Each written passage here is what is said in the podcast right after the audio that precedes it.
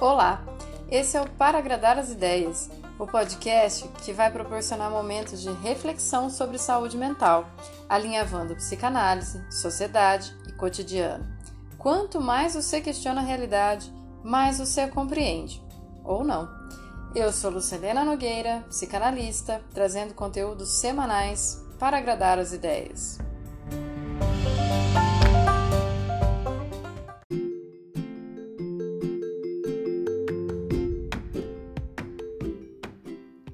Segunda temporada.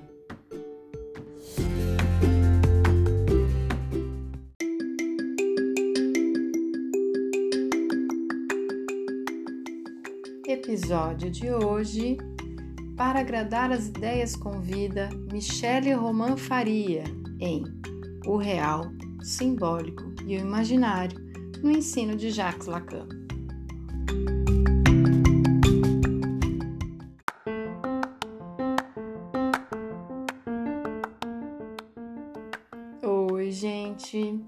Chegou o fim de maio e com ele esse é nosso último episódio de comemoração do aniversário do Freud. Mas não fica triste, porque depois do Freud veio Lacan.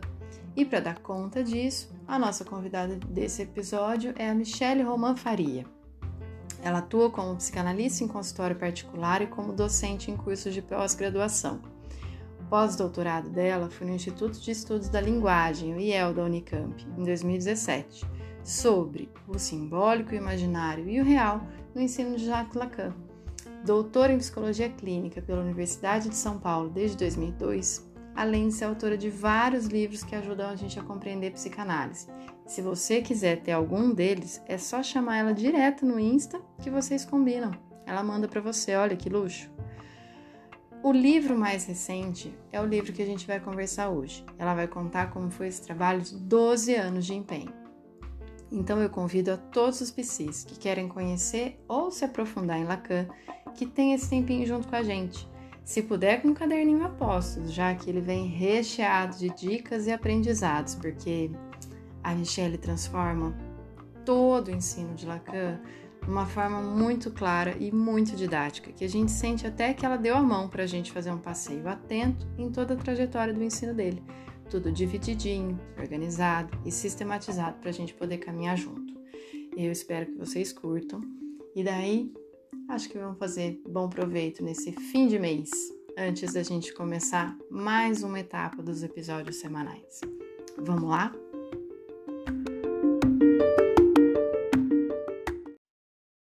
E bom, vamos falar um pouco mais, né, sobre esse meu livro, que é um livro sobre o real simbólico imaginário no ensino de Lacan, que foi justamente o tema da minha pesquisa de, de pós-doutorado, desenvolvida na Unicamp, no, no IEL, no Instituto de Estudos da Linguagem. Uma longa pesquisa de 12 anos, em que o que eu me propus a fazer foi ler os seminários de Lacan, de ponta a ponta, do primeiro ao último, recolhendo de cada seminário o tema do real, do simbólico, do imaginário. É, então, o que vocês encontram nesse livrinho que a gente está lançando hoje é um resumo da pesquisa, né? Uma pesquisa longa, mas vocês olharem é um livrinho bem fininho. Ele tem o resumo dessa pesquisa, o resumo desse percurso. E o que eu acabei encontrando ao longo dessa pesquisa, que é o que eu estou propondo no meu livro, é que o real, simbólico e o imaginário, os três juntos, estão presentes, os três articulados ao longo do ensino do Lacan, de ponta a ponta.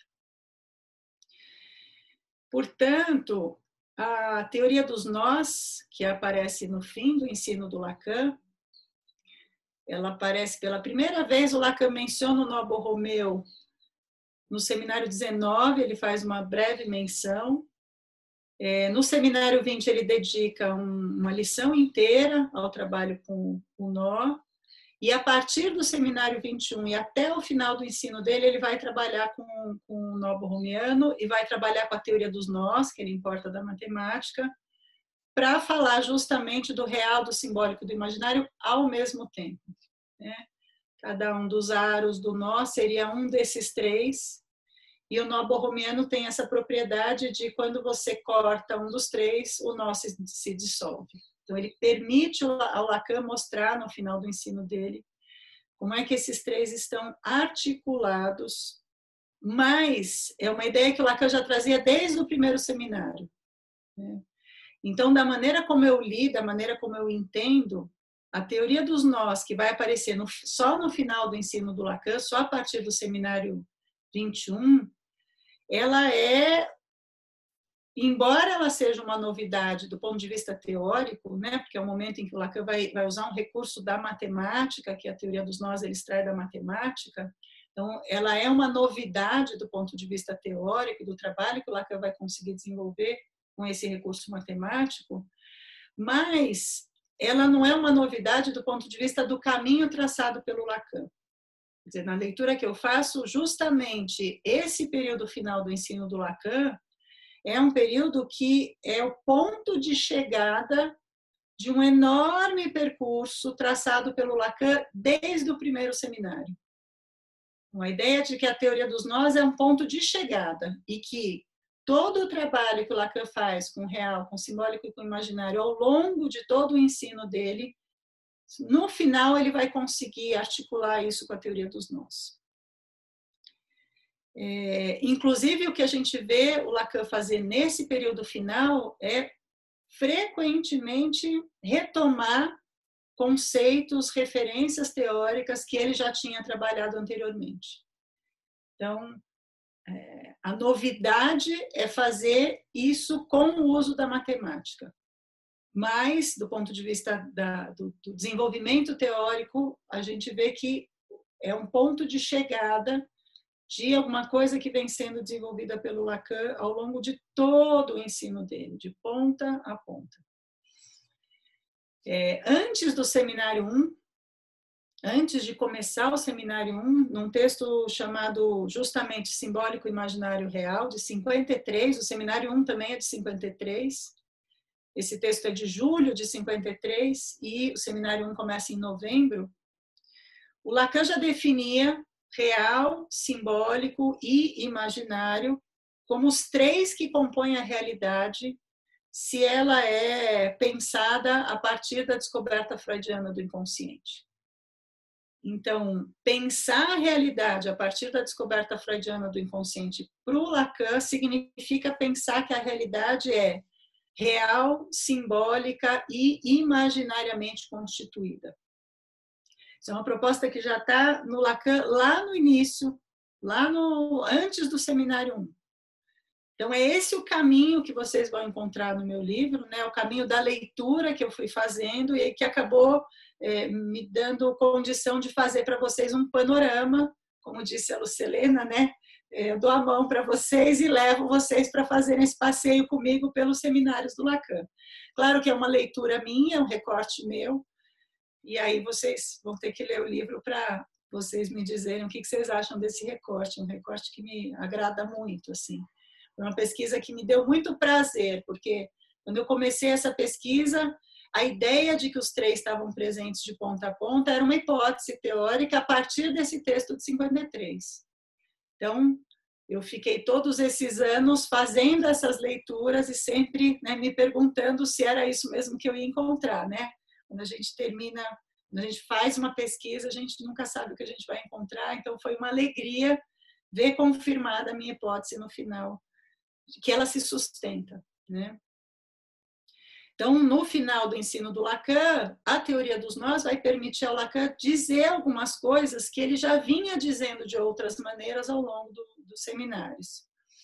Por exemplo, que a gente não, não deve considerar uma hierarquia entre os três. Nenhum dos três é mais importante que os outros dois. Não tem, não tem relação hierárquica, nenhuma é, é, é melhor do que as outras assim como não tem evolução entre os três. Não se evolui de um para os outros dois. É justamente o que a teoria dos nós permite mostrar. Né? O nó é um enodamento em que cada um dos três é um aro. Nesse sentido, não tem hierarquia. E só existe nó quando a gente tem os três juntos. Nesse sentido, não tem evolução, não tem primeiro o real, depois o imaginário, depois o simbólico, a ordem que a gente queira colocar. O, o nó se faz com a amarração dos três ao mesmo tempo. Né? Os três são fundamentais para abordar os problemas da clínica e da teoria que fundamenta a nossa clínica psicanalítica. É, em 1980, já no final da vida do Lacan, na Conferência de Caracas, ele vai dizer que ele vai fazer uma comparação, uma comparação com Freud. Ele vai dizer que o que Freud teria deixado para os dele seria o eu, o isso e o supereu, né? Ou o ego, o id e o superego. E que o que ele deixava para os dele era o real, simbólico e o imaginário. E ele diz uma coisa interessante, ele diz é, os, os, três, real, simbólico e imaginário, são o que eu deixo para os meus para que, para que se orientem na clínica. Então, ele considera que esses três eles têm um papel importante para a gente poder se orientar na clínica. E aí eu pensei em, em, em trazer para vocês um pouco dessa ideia, né, é, o percurso vocês vão ler no meu livro, então o que, que eu pensei em trazer hoje? Um, um pouco da, da ideia de como é que real, simbólico e imaginário aparecem como referências importantes para pensar a clínica psicanalítica. A ideia é trazer a utilidade clínica do real, simbólico e imaginário no ensino do Lacan. Claro que é só uma pincelada, né, o tempo que a gente vai ter aqui para conversar, essa pesquisa ela tem um, um, trabalho que foi feito ao longo da pesquisa, é um trabalho bastante extenso, que eu pretendo publicar também. Então, as, todas as considerações clínicas da pesquisa estão nesse outro trabalho, que eu queria muito publicar esse ano, era o meu desejo quando o ano começou, estava imbuída da, da missão de terminar de revisar essa pesquisa para poder publicar esse ano. Aí veio a pandemia, aí a vida de todo mundo complicou bastante com a pandemia, né? A minha também. E eu não consegui, infelizmente, eh, terminar a revisão desse trabalho. Vocês podem imaginar o trabalho que isso dá, né? Um trabalho de 12 anos de pesquisa, eu tenho um material muito extenso. E aí a revisão né, desse texto ela é bastante trabalhosa. Estou prometendo isso para o ano que vem para vocês, então espero ano que vem é, separar um tempo para fazer isso e conseguir publicar esse trabalho. Então, as considerações clínicas elas não estão no livro que eu estou lançando hoje. Esse é um, um, trabalho que eu vou fazer aqui com vocês, pensando que, né, se vocês se interessarem, vocês vão vão ler o livro. Então, bom, qual é a importância do real, do simbólico e do imaginário para o manejo da clínica? E a gente poderia incluir também para esclarecer melhor os fundamentos que, que, teóricos dessa clínica. Quando eu fiz essa pesquisa, como eu escolhi trabalhar com seminários, o que depois se revelou para mim uma alegria enorme, porque os seminários são um pensamento vivo do Lacan, né? A gente vai acompanhando é, o desenrolar do pensamento do Lacan, inclusive a gente vai acompanhando ele trazer problemas que ele depois resolve, trazer é, é, propostas teóricas que ele revê. Né? A gente vai seguindo passo a passo do desenvolvimento teórico do Lacan. E eu fui seguindo esse passo a passo e, como efeito da leitura, isso não era uma premissa que eu tinha desde o início, o efeito dessa leitura é que foi me trazendo uma ideia de que a gente poderia dividir o ensino do Lacan em quatro períodos diferentes. Foi um efeito de uma leitura cronológica do Lacan, um efeito que, que, que me tomou dessa leitura. O primeiro período, isso está nesse livro que a gente está lançando hoje, o primeiro período seria um período em que o Lacan dá destaque, ênfase ao imaginário. É um período que a gente poderia dividir mais ou menos do seminário 1 ao seminário 3. Depois, a partir do seminário 4 e até o seminário 8, é um período que a gente poderia dizer que ele vai dar ênfase, destaque ao simbólico. A partir do seminário 9 e até o seminário 20, a gente vai ver um período em que a preocupação central do Lacan vai ser com o real. E a partir do seminário 21 e até o final, né, o último seminário, seminário 27, a preocupação central do Lacan vai ser com os três ao mesmo tempo, e aí a teoria dos nós vai ajudar ele a falar finalmente dos três ao mesmo tempo. É, essa não é uma divisão interna do ensino do Lacan. O próprio Lacan nunca considerou que haveria um período do imaginário, ele, ele chega a dizer isso textualmente, ele diz, nunca houve um primeiro Lacan do imaginário seguido de um segundo Lacan do simbólico. Ele sempre insistiu no que ele chamava do in, in, entrejogo dos três, né? da articulação entre os três presentes o tempo todo. Articulação presente o tempo todo. Que os três deveriam ser considerados como, como articulados e que não haveria um período do imaginário seguido de um período do simbólico, um período do real. É, por que, que eu estou destacando esses períodos? Porque, primeiro, eles, eles nos ajudam a fazer uma leitura do Lacan, então é um destaque que tem a ver com uma certa leitura da obra lacaniana, né? Mas queria deixar claro para vocês que, mesmo quando a gente fala, então, de um período eh, do imaginário entre o seminário 1 e o seminário 3, nesse período, em nenhum momento, Lacan deixa de articular os problemas do imaginário ao real e ao simbólico mesmo quando ele trabalha predominantemente com o real, com o simbólico, do, do seminário 4 ao seminário 8, ele não deixa de articular o simbólico ao imaginário e ao real.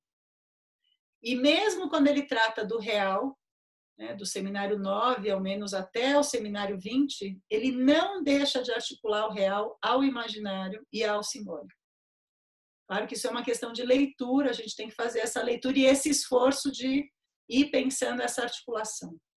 É, eu vou dividir em períodos e vou trabalhar com esses períodos aqui com vocês hoje, mas lembrando que essa divisão é uma divisão que é uma divisão artificial, ela não está é, proposta pelo Lacan.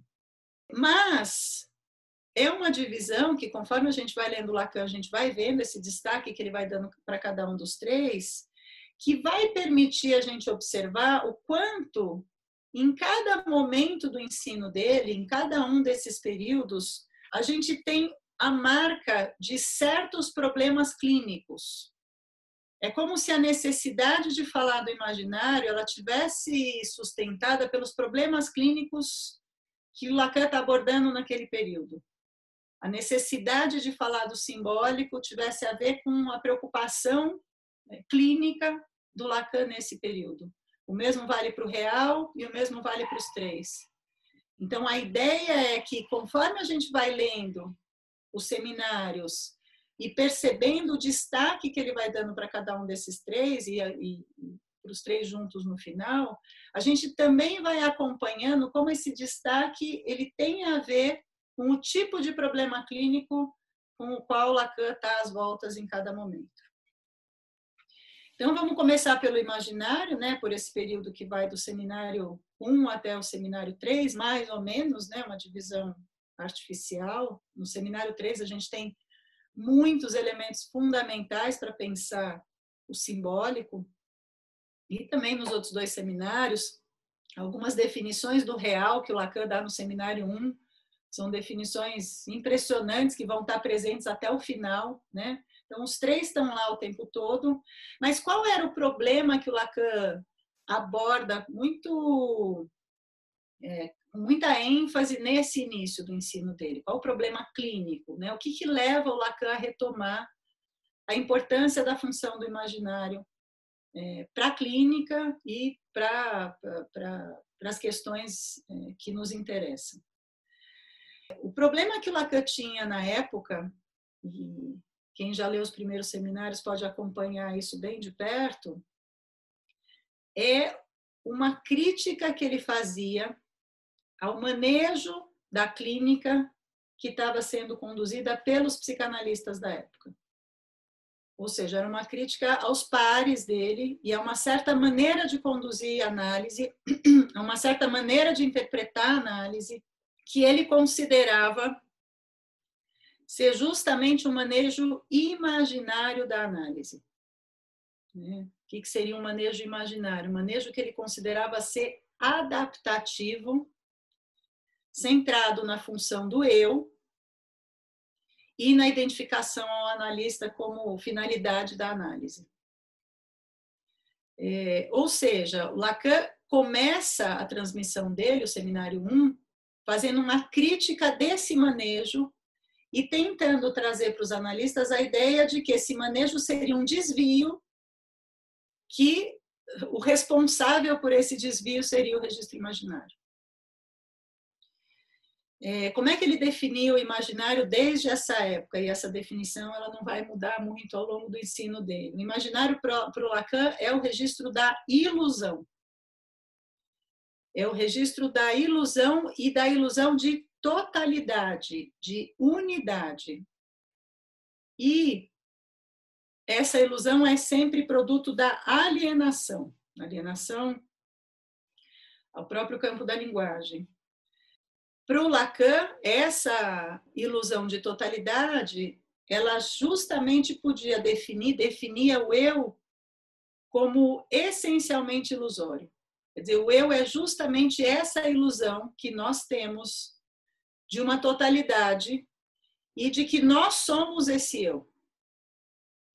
Para o Lacan, o que ele está pretendendo mostrar com toda essa retomada é que a análise não deveria estar centrada no eu, e sim, né, desde o Freud, no desejo inconsciente, no que, ele, no que o próprio Lacan vai chamar no sujeito do inconsciente.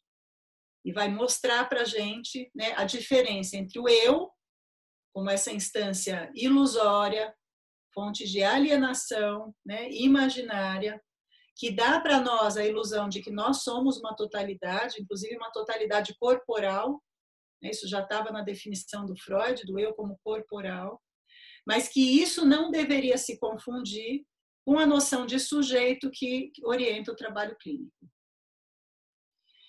Então, nesse, nesse período, o que, que o Lacan faz? Ele retoma a teoria do narcisismo do Freud, ele retoma a própria teoria do espelho, né, uma teoria bastante precoce no ensino do Lacan, traduz a teoria do espelho para a gente, né, transforma a teoria do espelho em um esquema do seminário 1, um esquema ótico, para justamente poder transmitir né, o que se, que se passa aí é, na formação do eu.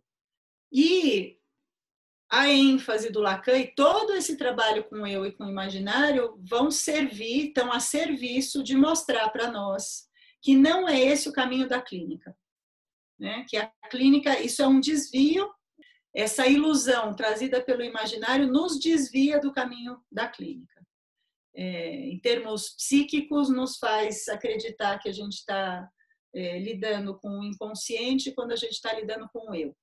Esse é um equívoco bastante comum dos analistas. Era um equívoco que ele denunciava na época, e é um desvio do qual a gente precisa estar advertido. E todo o trabalho do, do Lacan com o registro do imaginário permite essa advertência. Né? A principal advertência do Lacan nessa época é, é, que tem a ver com a ilusão que o imaginário traz, e é uma advertência clínica para nós clínicos, é a ilusão de compreensão. Dizer, o que, que o imaginário produz em nós? A ideia de que nós estamos compreendendo aquilo que é falado, né? A ideia de que quando nossos pacientes falam, nós compreendemos o que eles estão dizendo. Segundo Lacan, essa é uma ilusão sustentada pela dimensão imaginária da linguagem. Ela é uma ilusão necessária, né? Ela é necessária para que a gente tenha um eu, e o eu é uma instância psíquica absolutamente fundamental para a nossa relação com a realidade. Ela é uma dimensão necessária para a comunicação, né? a gente precisa minimamente se compreender para poder se comunicar. Se não fosse o registro imaginário da linguagem, a gente jamais poderia se encontrar aqui hoje, certo? Porque é, justamente a dimensão imaginária da linguagem permite a gente saber o que é um sábado, dia 24 de é, outubro de 2020, né? A gente tinha marcado, né, Lucilene, essa, essa data há tanto tempo. Ou seja, o que, que o imaginário produz? Vocês percebem que o imaginário cria a realidade? o imaginário cria a realidade do nosso encontro antes do nosso encontro. Antes desse encontro que está acontecendo agora, nesse momento, esse encontro já era realidade para nós. Coisa curiosa na nossa relação com o tempo, né? Essa ilusão de unidade ela é necessária para que a gente se, consiga se localizar no mundo e para que a gente tenha minimamente uma ideia da realidade. Só que justamente na clínica isso vai ser um problema, essa é a advertência do Lacan, né? A advertência do Lacan é que, em termos de linguagem, se a gente pensar no campo da linguagem, o registro imaginário da linguagem, ele traz para nós a ilusão de que as palavras são capazes de apreender o real. Essa é a ilusão do imaginário. A gente tem a ilusão de que o mundo existe e o mundo é real, né? Que existe o real e o real é o mundo e os objetos que existem no mundo, as coisas que habitam esse mundo, e que as palavras serviriam para abordar esse real, para dizer desse real pré-existente. Essa é a ideia que nós temos do mundo e esse é o engano que o imaginário sustenta em nós. O registro imaginário da linguagem como se a linguagem servisse para nomear objetos que já existem no mundo. Lembram da definição do Lacan? Que a realidade é real, simbólica e imaginariamente constituída? Então, não existe realidade na concepção do Lacan, e isso já estava em Freud. Não existe realidade que não seja real, simbólica imaginariamente constituída. Ou seja, para o Lacan, o real e a realidade nunca foram equivalentes. A realidade é feita de real, simbólico e imaginário juntos. E o imaginário é o registro que dá para nós a ideia de consistência dessa realidade. Então, essa ideia da realidade como realidade psíquica já existia no Freud, né? O Freud já definia a realidade como psíquica. Ou seja, a realidade não existe em si, a realidade é sempre uma apreensão que nós temos da realidade, toda apreensão da realidade já é uma apreensão subjetiva da realidade, né? já passa pela dimensão psíquica, como, como dizia Freud. E em Lacan, portanto, a realidade ela depende desses três registros que compõem a realidade, ou seja, ela é uma apreensão do real a partir da linguagem. E é nesse sentido que o real, por exemplo, vai ser definido como impossível, o inapreensível, porque toda a apreensão do real que nós possamos ter vai ser sempre uma apreensão a partir da linguagem. Né? Tem uma expressão que o Lacan usa para falar dessa consistência que a realidade é, adquire para nós a partir da linguagem, que é muro da linguagem, vocês já devem ter ouvido falar disso, é uma expressão muito feliz, porque ela ao mesmo tempo indica o que é que a gente deveria procurar quando nós somos analistas, que não é o registro imaginário, né? justamente aquilo que está para além daquilo que as palavras aparentemente dizem. É por isso que o analista é alguém que pergunta muito, né? Os nossos pacientes falam com a gente, eles dizem coisas, às vezes eles até perguntam: "Você está entendendo o que eu estou dizendo?" E o analista lacaniano é aquele que diz: "É, mas fala um pouco mais sobre isso. O que, que você quer dizer exatamente? Mas como assim? Né? Por que, que a gente pergunta tanto? Mas como assim? O que, que você quis dizer com isso?" Porque justamente a gente está advertido dos perigos do imaginário. Qual é o perigo do imaginário? É que a gente suponha que a gente está compreendendo. Isso é o que o, a expressão muro da linguagem traz. A linguagem cria um muro. Né? E se a gente não estiver atento para o fato de que tem alguma coisa para além desse muro, do outro lado desse muro, que é o que nos interessa como analistas, a gente fica capturado por esse muro, a gente fica preso nesse muro e acaba acreditando justamente que é, a realidade é o que as palavras dizem da realidade. Essa é a nossa crença básica que o registro imaginário da linguagem produz em nós, em todos nós, sem exceção. É, tem um filme maravilhoso sobre isso que eu vou indicar para vocês. Eu sempre indico, né? Quem está por aí que é dos meus grupos de estudos já vai saber qual filme é. Um filme dinamarquês chamado Culpa, É, para quem ainda não assistiu, é imperdível. Para quem já assistiu, assistam de novo com essa perspectiva de, de assistir o filme pensando que ali a gente é capaz de, de extrair é, uma lição maravilhosa, uma lição clínica maravilhosa do quanto as palavras nos dão a ilusão de que temos acesso à realidade. Esse filme é a melhor lição clínica que eu conheço para mostrar isso para a gente. Existem vários, mas esse é, é a melhor. As palavras dão para a gente a ilusão de que a realidade é aquilo que está sendo narrado nessas palavras e que a gente consegue apreender a realidade. É, recomendo muito que vocês assistam esse filme. É, e o que o Lacan vai trazer é muito diferente disso, né? O que o Lacan vai trazer é que qualquer apreensão da realidade já é uma apreensão em que são as palavras que criam a realidade. A gente tem uma inversão aí na lógica. Só existe a realidade a partir das palavras que nomeiam essa realidade. Uma ideia bastante difícil para nós, principalmente quando a gente está ouvindo nossos pacientes, né?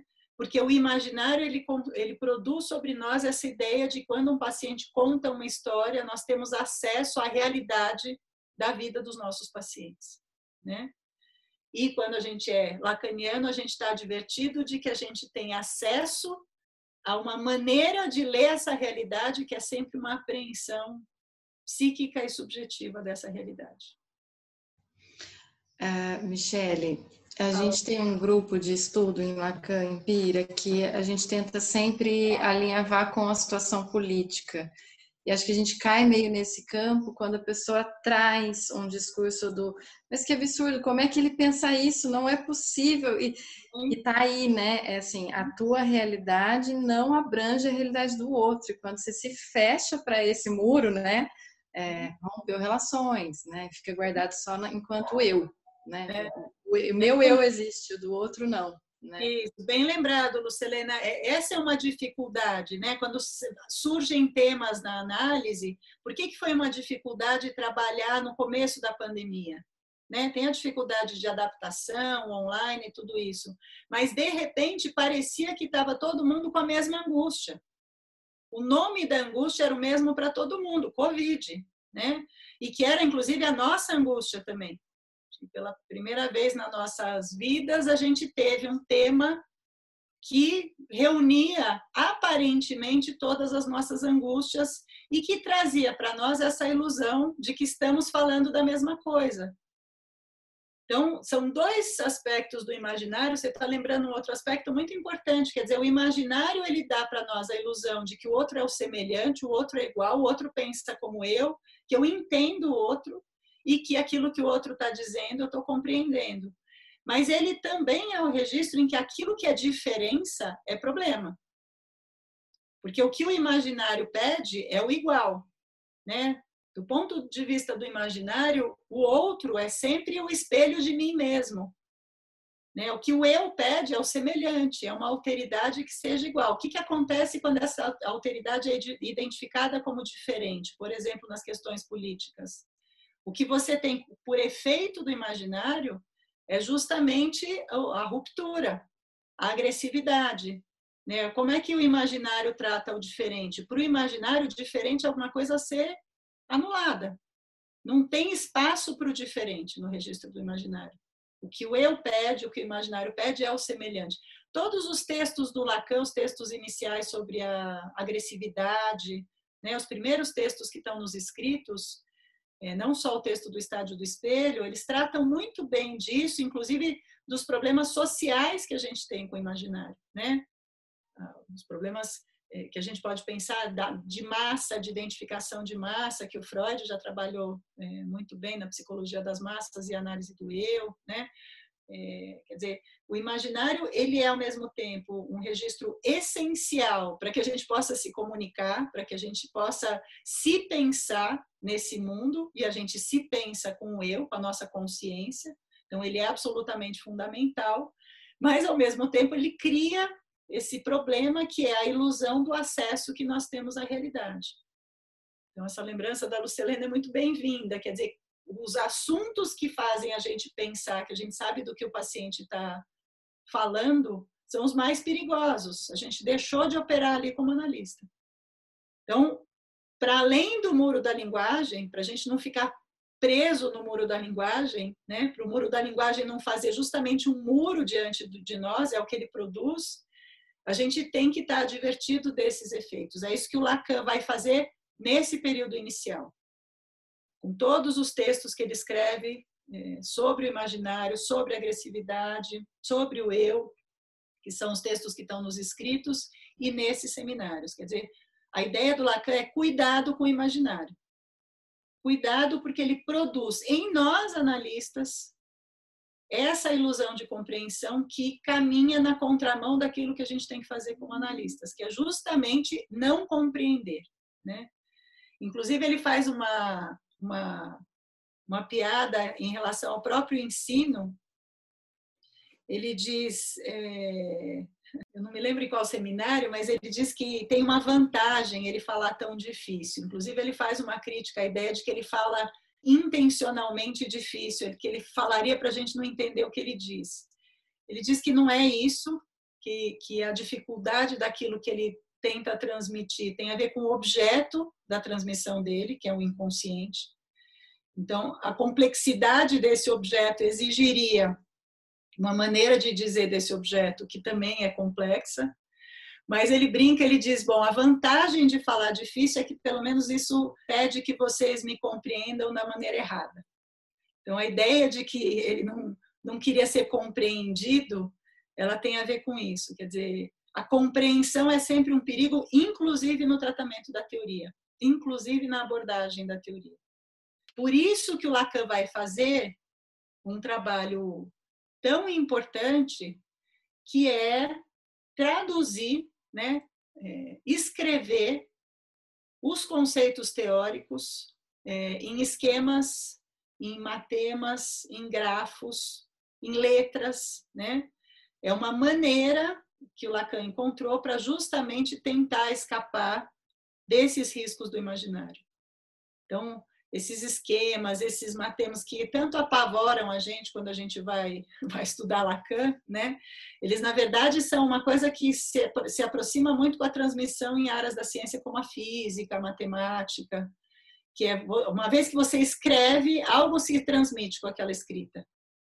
É a mesma coisa para matemática, né? A gente está habituado a escrever coisas simples do tipo 1 mais 2 é igual a 3 e a gente esquece quantos conceitos estão reunidos para você escrever 1 mais 2 é igual a 3, né?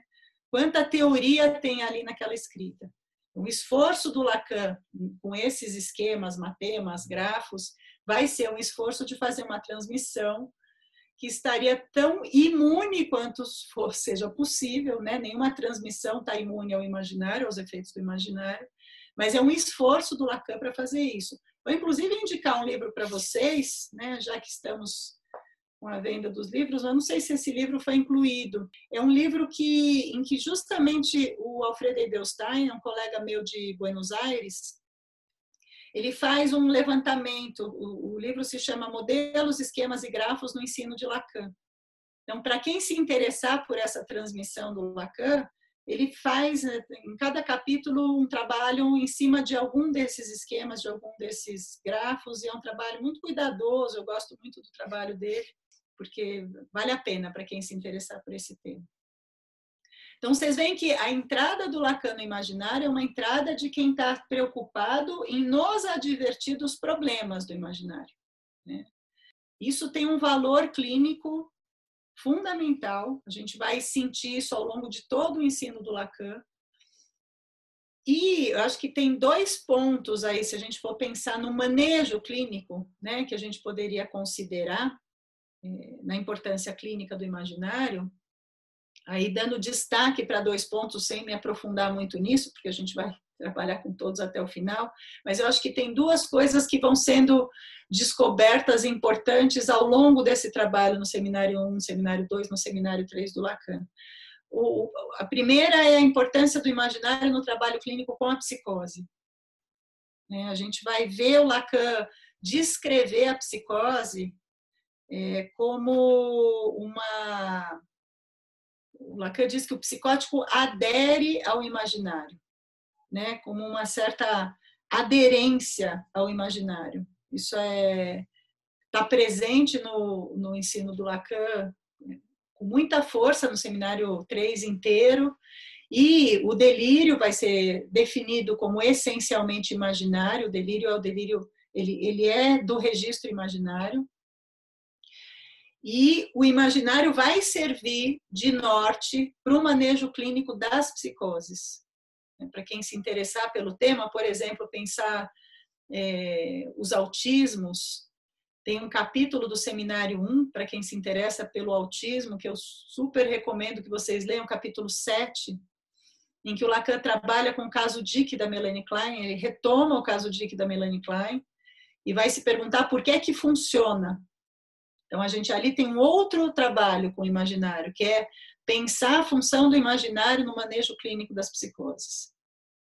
Isso está presente eh, no trabalho do, do Lacan com as psicoses, e aí o imaginário ganha um lugar né, importante no manejo clínico.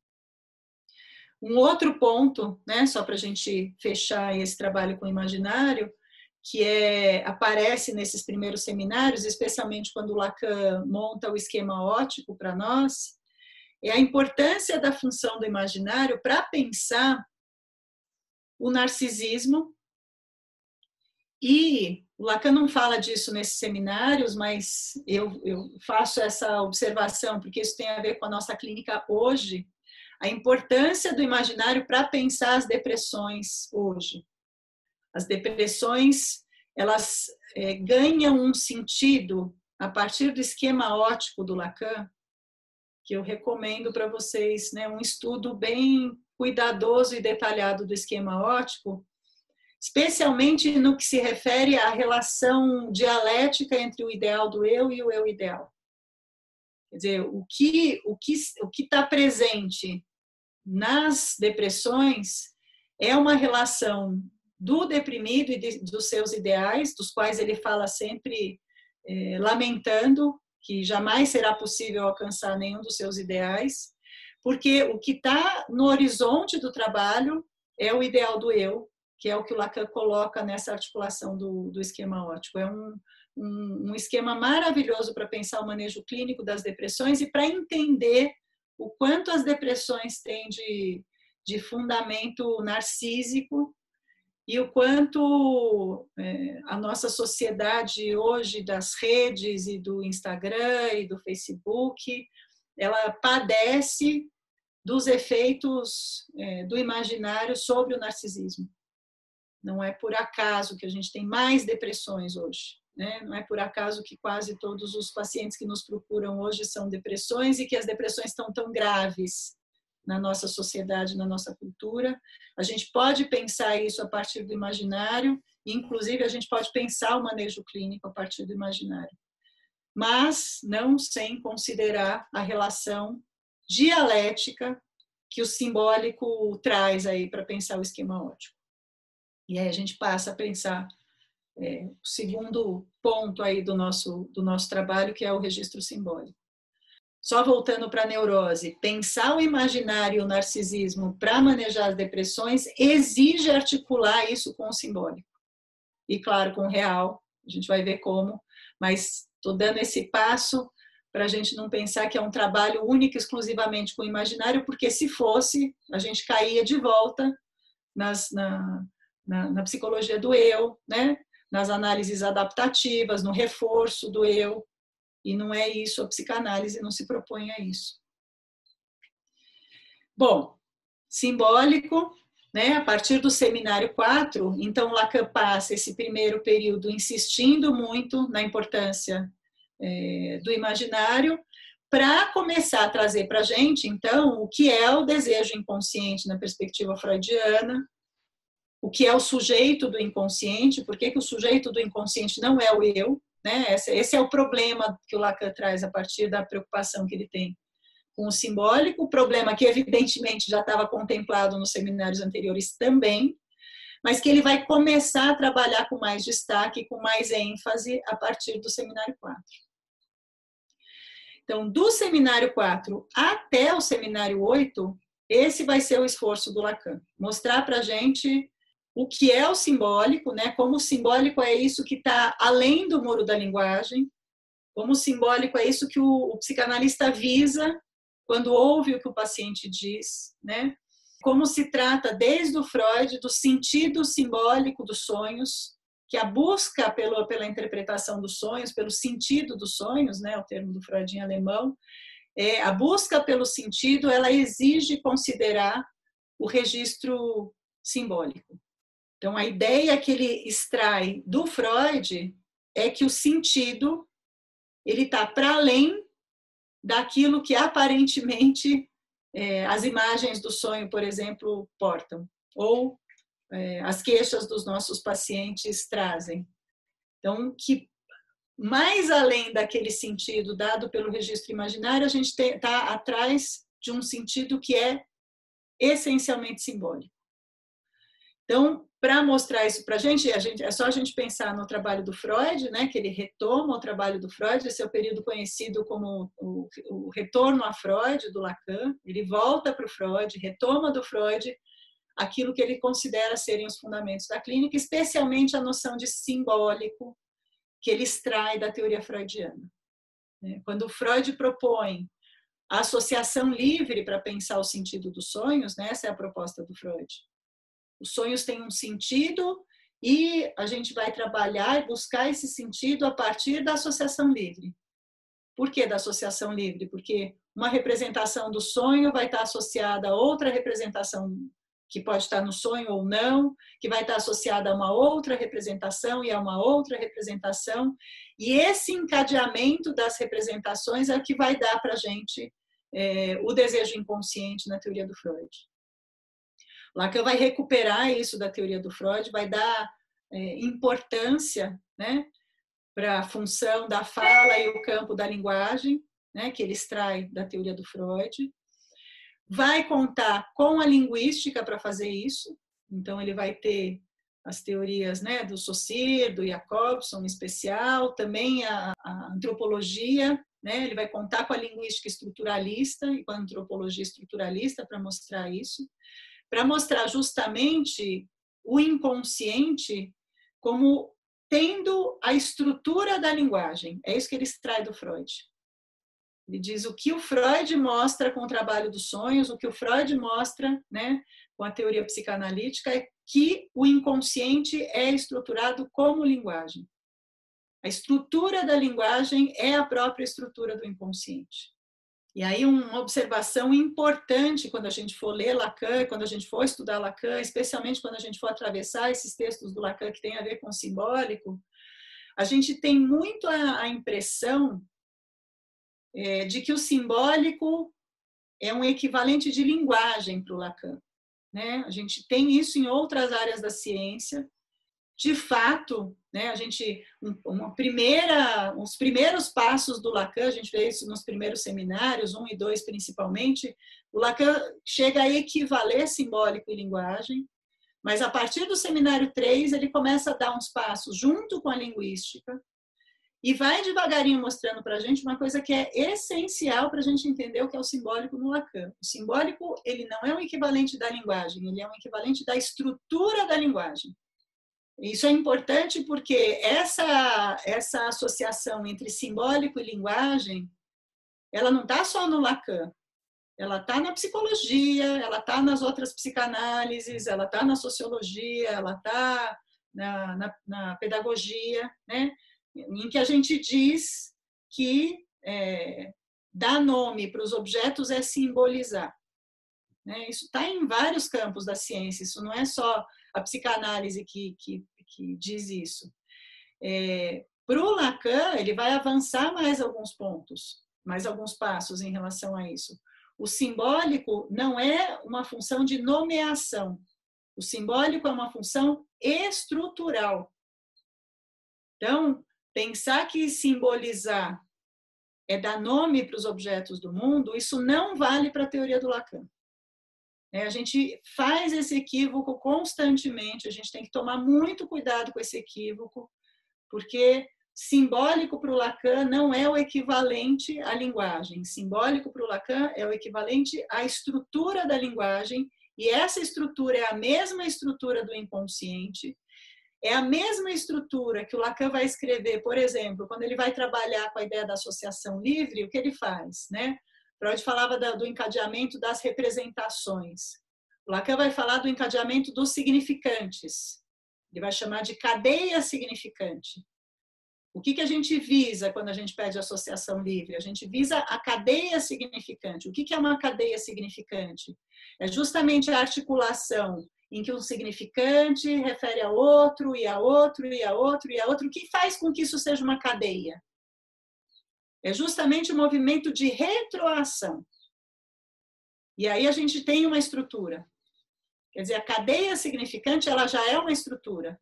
E ela só é cadeia porque ela conta com esse movimento retroativo em que o sentido daquela associação livre é dado retroativamente por um efeito da cadeia. Percebem como aqui a gente já tem a noção de estrutura?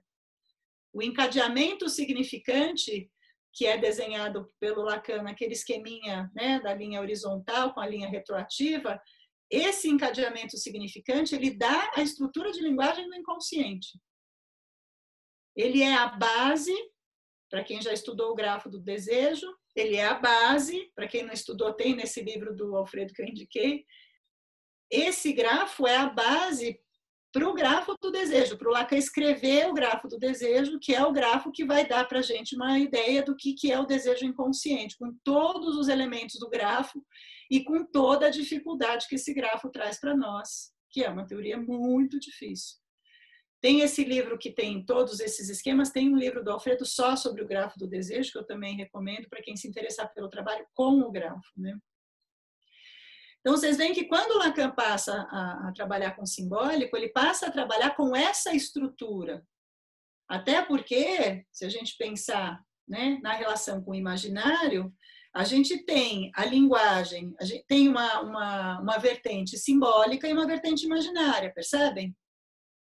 Por isso que a gente não pode identificar simbólico com linguagem. A linguagem, ela também, enquanto realidade humana, ela também é real, simbólica e imaginária. Ela também pode ser pensada nas três dimensões. Então, a dimensão imaginária da linguagem faz a gente supor que uma palavra remete ao seu significado. Né? A gente tem um signo para dizer disso, o signo linguístico. Um significante que remete ao seu significado, né? a árvore do Saussure, cujo significado está referido a um objeto da realidade, a gente compreende né, o que a árvore quer dizer quando a gente está na dimensão imaginária da linguagem.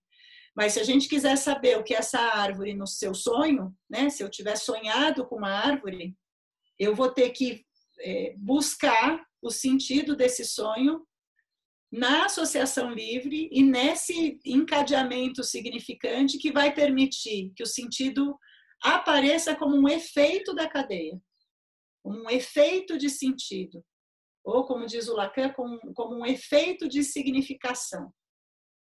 Portanto, a gente não está mais trabalhando, quando a gente trabalha com simbólico, a gente não está mais trabalhando com significado, por isso a linguística do Saussure foi tão importante para o Lacan, porque permite separar a dimensão do significante da dimensão do significado. Então, a gente não está no registro do significado, a gente está na primazia do significante, como dizia o Lacan, e no efeito de significação que brota entre os significantes. Esse efeito de significação é inclusive o que o Lacan vai trabalhar com um recurso linguístico que é a metáfora. A metáfora vai ser um elemento fundamental do trabalho do Lacan com simbólico. Por quê? Porque a metáfora é justamente essa relação entre dois significantes que quando a gente põe um próximo do outro, a gente tem um efeito de significação, um efeito de sentido, em que o sentido não está nem em um significante, nem no outro significante, mas ele está entre os dois. Essa ideia do entre vai ser fundamental para a gente entender o que é o sujeito, para o Lacan, o sujeito do inconsciente. Vocês devem conhecer aquela frase do Lacan: o, significante é o que representa o sujeito para um outro significante. Né? Tão difícil entender essa frase do Lacan. A gente para nela e passa anos tentando entender o que, que isso quer dizer. né? Essa ideia de que o sujeito não está nem num significante, nem no outro significante, ele está entre. Ele é o efeito de sentido, justamente, da retroação que brota entre os significantes. Então, vocês veem que a, a noção de estrutura ela vai ser essencial para a gente entender o que é o sujeito para o Lacan, o que é o sujeito do inconsciente, e para ele extrair do Freud aquilo que ele considerava fundamental. Então, a gente, ao mesmo tempo, tem a sensação com o Lacan de que ele está completamente distante do Freud, dependendo do que a gente estiver lendo e o que a gente estiver trabalhando. Embora o próprio Lacan diga o tempo todo para nós que ele está retomando o Freud, é, mas ele está retomando aquilo que ele considera essencial na teoria freudiana, que é, é o registro simbólico da linguagem, que é onde ele vai localizar a estrutura é, do inconsciente como linguagem.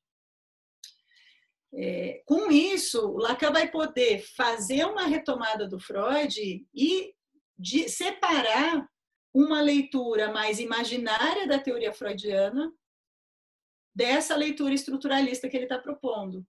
Ele não está dizendo que o Freud estava equivocado e ele vai fazer uma outra teoria. É, acho que um bom exemplo para a gente pensar isso é o que ele faz com a teoria do Édipo no Freud.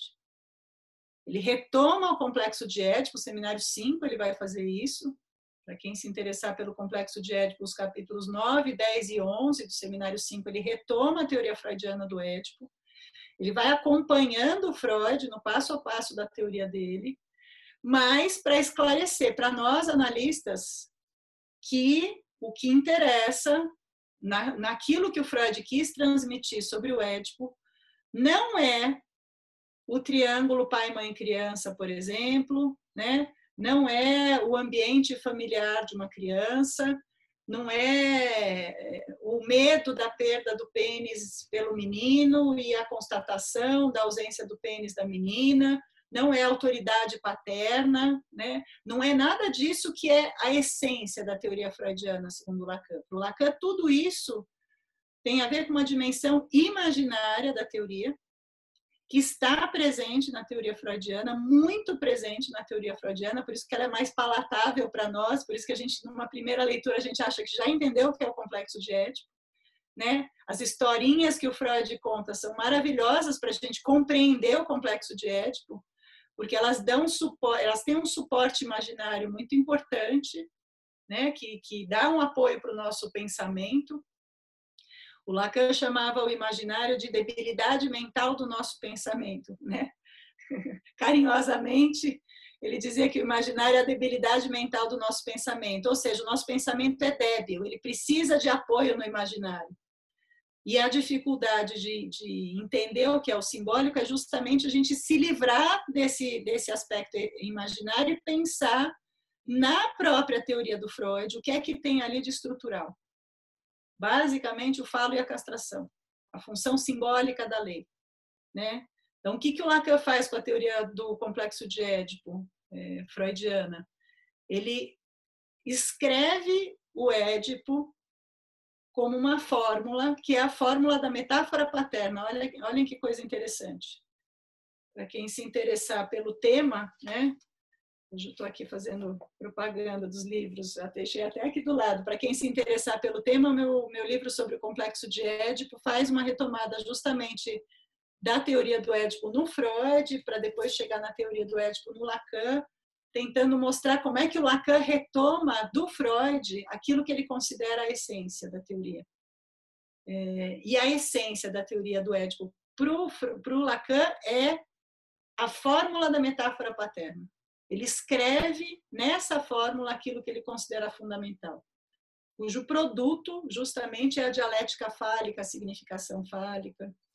Então, quem quiser ler isso no Lacan, né, tem o seminário 5, a teoria do Édipo, nesses capítulos que eu mencionei.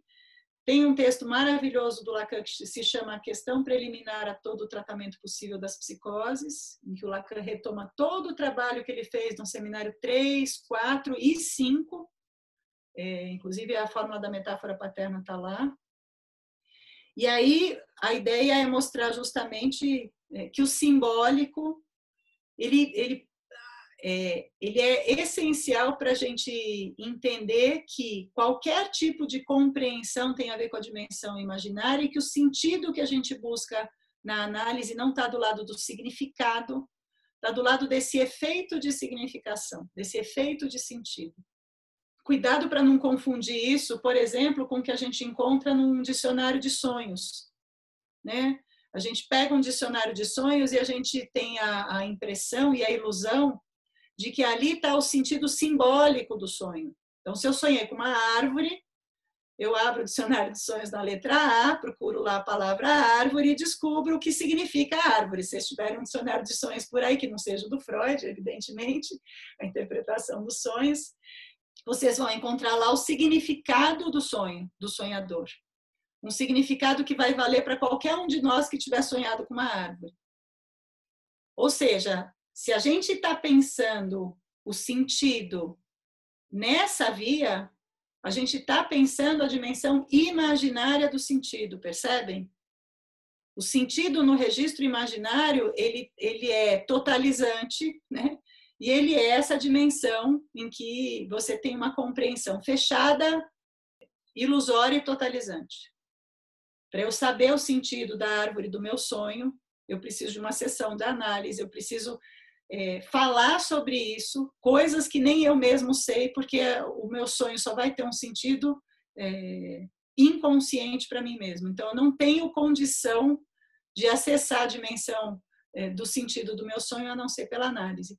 E, portanto, a análise, quando a gente está trabalhando no registro simbólico, ela tem a ver com essa dimensão da significação, com esse efeito de significação que tem a ver com a significação fálica, com a dialética fálica, com tudo que o Lacan vai trazer a, a partir do complexo de Édipo. Isso é uma das, da, esse é um dos maiores desafios da, da, da compreensão da, da, clínica que nós fazemos, é entender como é que é possível trabalhar pedindo sentido para os nossos pacientes, mas pedindo sentido não para inflacionar esse sentido, não para chegar no significado último dos sintomas. Nem o Freud propunha que se chegasse ao significado último dos sintomas. Quando a gente lê a interpretação dos sonhos pela primeira vez, a gente fica um pouco decepcionado, né? Porque a gente acha que a gente vai descobrir qual é o sentido dos sonhos e a gente fica com a sensação de que, puxa, mas cadê o sentido do sonho? E fica com a, com a impressão de que se a gente continua o trabalho de associação livre com aqueles sonhos que o Freud traz ali na interpretação dos sonhos, a gente ainda vai ter mais um outro sentido, um outro sentido, um outro sentido, né? E é isso mesmo que o Freud quer transmitir para a gente embora ele tenha os piores momentos dele, né, ele tem os momentos de dizer que guarda-chuva é equivalente do pênis, é o equivalente do falo, né, todos temos nossos piores momentos, é, é, é uma questão de o que é que a gente vai destacar do Freud, o que é que a gente vai priorizar do Freud, né, no fio do ensino do Freud, a gente vai ver da, da, da, da obra do Freud, a gente vai ver o quanto não é esse o destaque, né? O destaque do Freud é o destaque para essa busca de sentido Inclusive é do Freud uma, um termo maravilhoso que é umbigo do sonho, que justamente traz dentro do sonho essa dimensão que é a dimensão do que o Lacan vai chamar de real. Essa dimensão daquilo que não é simbolizável, não é interpretável, né? E que aponta é, a definição do real no Lacan. Vamos para o real, então? Estou correndo um pouco para ver se a gente consegue chegar no fim do nosso caminho. Vamos ver se a gente consegue. É, depois eu abro para as perguntas e a gente conversa um pouquinho.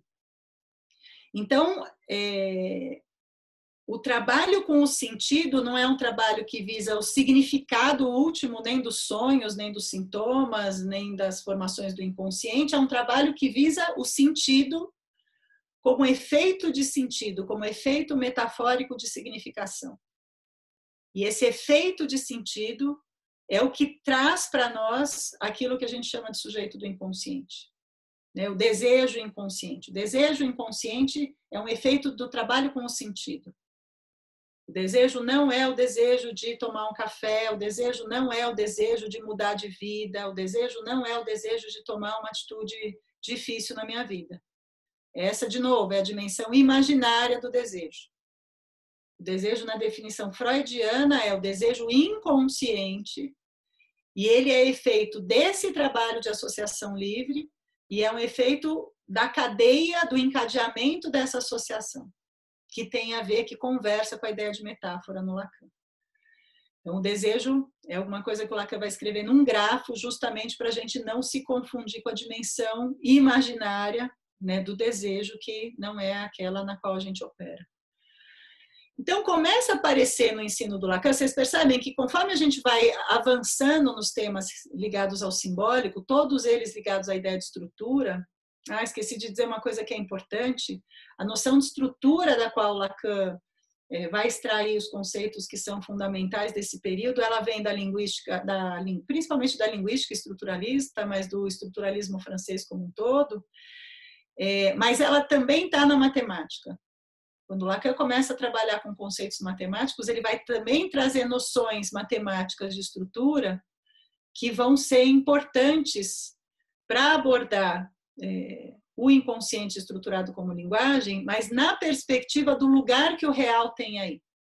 E aí a gente dá um passo em direção ao real. Quer dizer, o que, que vai acontecendo conforme o Lacan vai fazendo esse trabalho. E no seminário 8, isso é muito, muito evidente.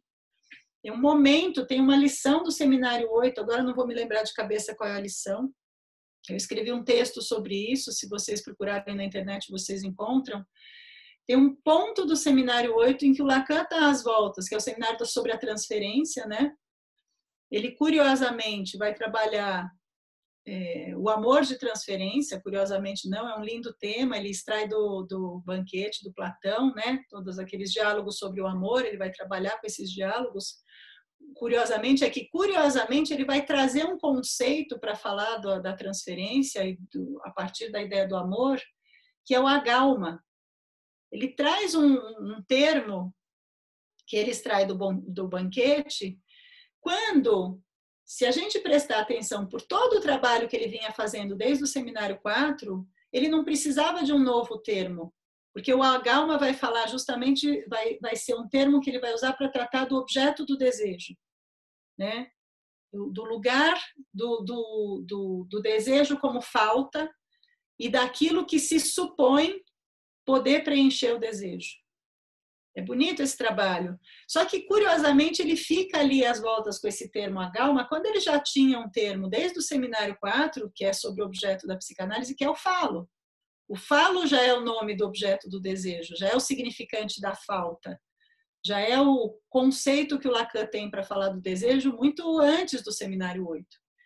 Mas ele está ali às voltas com a galma e com o falo, e ele está ali às voltas com a ideia de que o agalma representa a falta, né? por isso que ele é desejável, porque ele representa aquilo que poderia completar.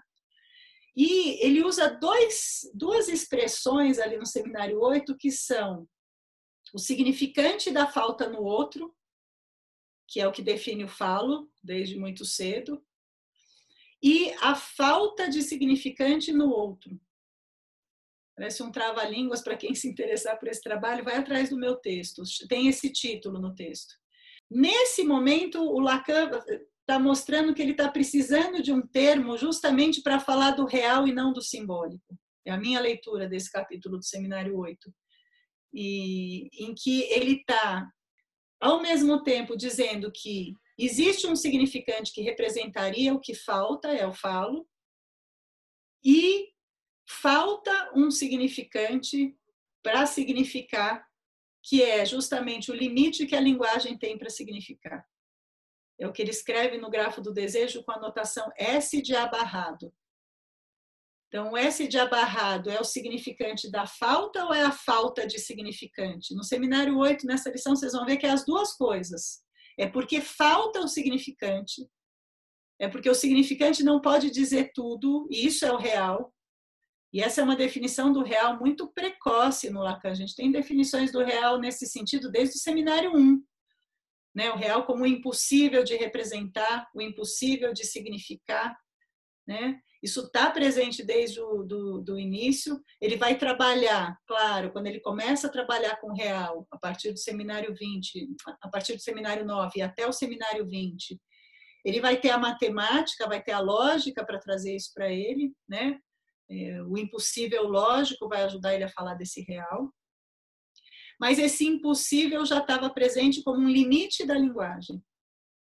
Então, quando Lacan vai tratar desse universo do limite da linguagem, a partir do seminário 2, do 9 especialmente, ele vai precisar de outra ciência para fazer isso, e aí ele recorre à matemática. Então, o seminário 9 é dos mais difíceis de atravessar, não sei quem já leu o seminário 9, ele é bem difícil, porque ela essa, essa primeira incursão do Lacan pela topologia, né? ele vai trabalhar com a topologia, ele vai buscar, tanto na lógica quanto na topologia, elementos que ajudem ele a falar do real. E por isso que é tão difícil. Por isso que a gente tem a impressão de que o real no Lacan é muito difícil. E o real no Lacan, a definição que o Lacan dá no seminário 1, é justamente aquilo que é inapreensível pela linguagem. Dizem que simples essa definição. É o real do lado do impossível. Você não acessa o real a não ser pela linguagem. Então, isso não quer dizer que o real não está lá, isso quer dizer que qualquer acesso ao real depende da linguagem. Então, o real é esse inapreensível, esse impossível, que ele vai trabalhar com a lógica e com a topologia. Essa é a dificuldade do trabalho do Lacan com o real. Ele vai exigir de nós que a gente se ocupe do real com uma série de teorias que ele vai buscar na matemática que dão um trabalho né, enorme para a gente, porque a gente tem que ir atrás da teoria, tem que entender o que o Lacan está propondo com essas o que a matemática propôs com essa teoria, para depois entender o que, que o Lacan está fazendo com isso. E nesse período de trabalho com real, da forma como eu leio, o que, que o Lacan está fazendo? Está tentando mostrar para a gente qual é o lugar do real na estrutura de linguagem do inconsciente. Né? Assim como Freud dizia que o sonho tem um umbigo dos sonhos. O umbigo dos sonhos é o lugar do real no sonho, na estrutura simbólica do sonho. Né? É, quando ele faz isso, ele caminha para uma. Ele traz para nós, quer dizer, qual é a vantagem clínica do trabalho do todo o trabalho do Lacan com o real? A primeira vantagem clínica vou incentivar vocês a, a estudarem topologia, porque não é fácil, a gente precisa sempre de um incentivo. A vantagem clínica é que ele encontra objetos na matemática, nessa ciência que se chama topologia, que ele vai dizer que tem a mesma estrutura do objeto com o qual a gente opera na clínica. Olhem que coisa interessante. Os objetos topológicos têm a mesma estrutura do objeto que, que, que a gente trabalha na clínica, ou seja, do inconsciente do sujeito. Em especial, um objeto que vocês já ouviram falar certamente, que é a banda de Moebius. Né? Quando Lacan traz a banda de Moebius, o que, que ele traz para nós? Uma dimensão espacial do inconsciente, que nos permite pensar o inconsciente diferente daquele pensamento que está mais apoiado no imaginário, que é o pensamento de que o inconsciente é o que está nas profundezas, é o que está dentro, é o que está abaixo, né? Subconsciente, a gente já ouviu esse termo.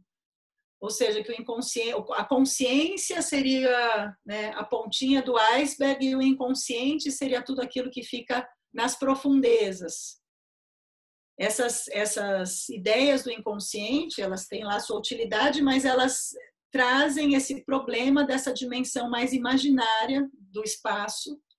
E o que a topologia vai fazer por nós é nos livrar dessa dimensão imaginária do espaço, não que a gente não tenha muita dificuldade para fazer isso, né? A gente olha para uma banda de Moebius e a gente, se alguém perguntar para a gente quantas superfícies tem uma banda de Moebius, qualquer um de nós vai responder tem duas superfícies, né? E aí a topologia é maravilhosa para mostrar como a gente pode se equivocar quando a gente fica preso ao imaginário. Porque a banda de Moebius é uma única superfície que vai permitir ao Lacan mostrar essa dimensão de um inconsciente que tem a própria superfície da linguagem. Mais que isso, né, além de nos livrar né, dos, dos, dos problemas de uma leitura mais imaginária do inconsciente, é, trazendo uma leitura topológica de um espaço que é diferente, o que, que o Lacan vai propor com a topologia? Ele vai fazer cortes nas figuras topológicas. E vocês podem né, já ter imediatamente relacionado os cortes que o Lacan vai produzir nessas figuras com aquilo que ele vai chamar de corte da sessão, que é um dos operadores clínicos mais importantes da clínica lacaniana. Que, aliás, tem a ver com uma coisa que eu não falei quando eu falei do simbólico, me escapou e é importante, é, que é a dimensão temporal que o Lacan vai trabalhar quando vai trabalhar com simbólico. É a dimensão temporal cronológica, o desenvolvimento, né? Ele tem a ver com registro imaginário. O desenvolvimento é uma dimensão imaginária. É, quando a gente vai pensar o sujeito, por isso que o Lacan vai dizer que o sujeito não se desenvolve, o sujeito se inscreve na linguagem, ele é efeito da linguagem, ele não é fruto do desenvolvimento, e ele é efeito da linguagem, e essa entrada na linguagem se faz a partir de um corte, a ideia do corte ela vai estar presente muito para pensar a temporalidade do inconsciente. Quando Lacan trabalha com Édipo, ele vai propor três tempos lógicos para o Édipo, ou seja, não é uma evolução temporal, não se trata de desenvolvimento, são dois cortes que produzem três tempos. E essa noção de corte ele incorpora a clínica, né, com o corte da sessão, que significa que a sessão ela, ela é marcada é, com, a, com essa dimensão do inconsciente no corte, portanto, a gente não pode dizer quando começa uma sessão que horas ela vai terminar. Né? O corte da sessão e a sessão de tempo, lógico, não é a sessão de tempo curto, cuidado com essa ideia. Sessões de 15 minutos são sessões com tempo cronológico, não são sessões de tempo lógico. Tempo lógico não é tempo curto. Tempo lógico é tempo variável porque o tempo da sessão depende daquilo que o paciente diz e o corte da sessão depende daquilo que é dito na sessão. Quando Lacan vai trabalhar com a topologia, o que, que ele faz com as figuras topológicas? Ele corta. Então, né, atentem para quem estiver né, trabalhando com topologia ou, ou quiser trabalhar com topologia, para essa é, esse trabalho cuidadoso que o Lacan vai fazer com os cortes, visando certos efeitos. É isso que um corte visa. Né? Todo mundo já deve ter feito aquele experimento. Quem não fez, quando terminar a nossa conversa de hoje, vocês façam, é divertido. Pega uma banda de moedas, vocês sabem como fazer, né? Vocês pegam uma tira de papel, torcem ela e colam. Colem a banda e cortem a banda no sentido da banda. Lacan sempre vai dizer que tem, sempre não, ele diz isso no seminário 12, ele vai dizer que tem um corte que respeita a estrutura do objeto topológico, que seria o corte que a gente faz na, na sessão, né? um corte que respeita a estrutura, a dimensão eh, de linguagem do inconsciente, e tem o corte que ignora a estrutura. O corte que a gente vai fazer na banda é um corte que respeita a estrutura, é um corte que caminha no próprio sentido da banda. Se você fizer um corte que ignora a estrutura, você faz um corte e você abre ela numa fita de novo. Então, quando você faz esse corte, você tem como efeito a produção de uma outra figura topológica. Né? O que o imaginário é, não consegue alcançar. Quando a gente pergunta para alguém que nunca fez esse corte, o que, que vai acontecer quando você cortar uma banda de Moebius ao meio quase todo mundo pensa a gente vai ter duas bandinhas separadas. Né? O imaginário leva a gente ao erro. Vocês veem como a própria topologia retoma as advertências que o Lacan fazia em relação ao imaginário. Ele conduz ao erro, ele conduz à ideia equivocada dos efeitos da nossa intervenção clínica. O que a gente tem quando a gente corta uma banda de Moebius é um oito interior, é uma outra figura topológica que vai servir para o Lacan falar da relação entre a demanda e o desejo, por exemplo.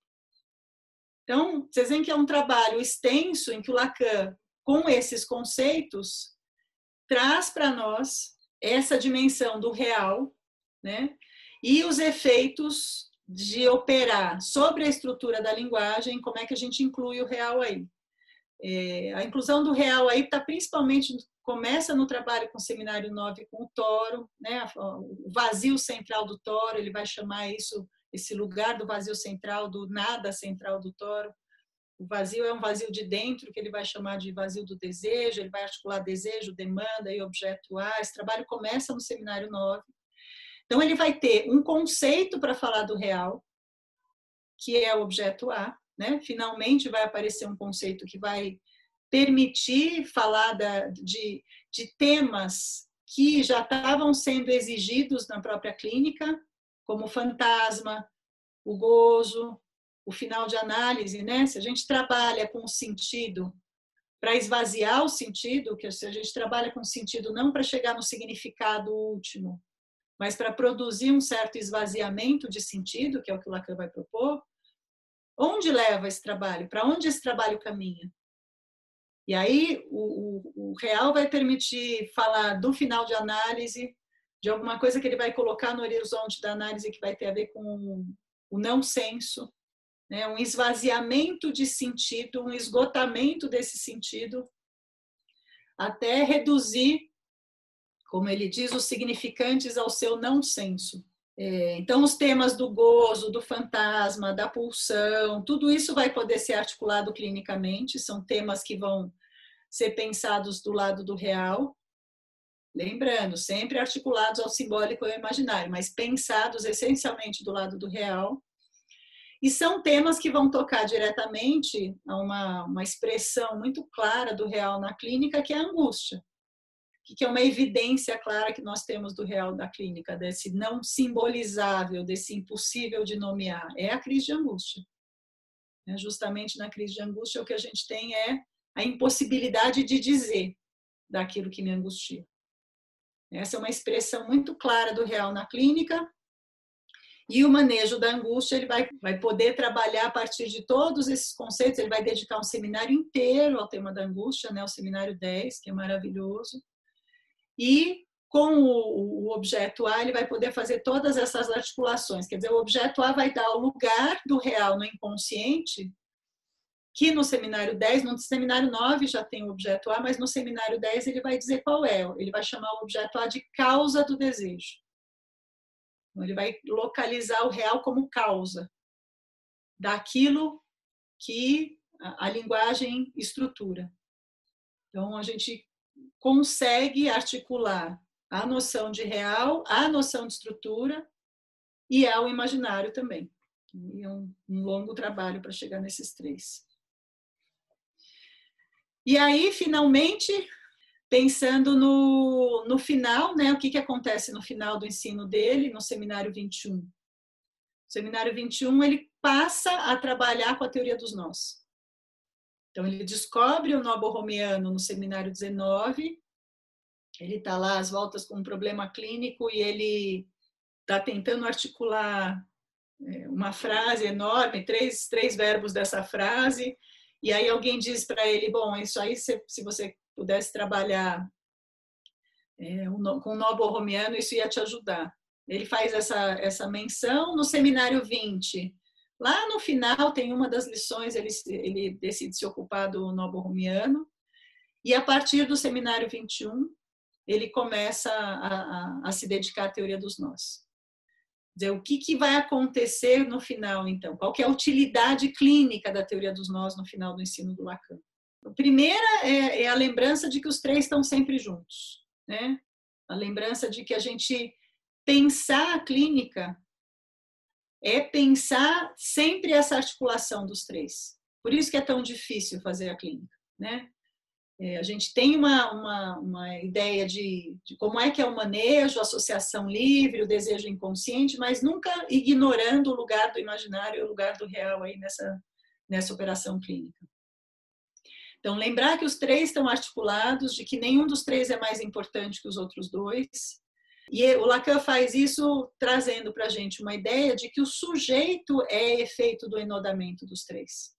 Né? Aquilo que a gente chama sujeito é o efeito da amarração é, do real, do simbólico e do imaginário.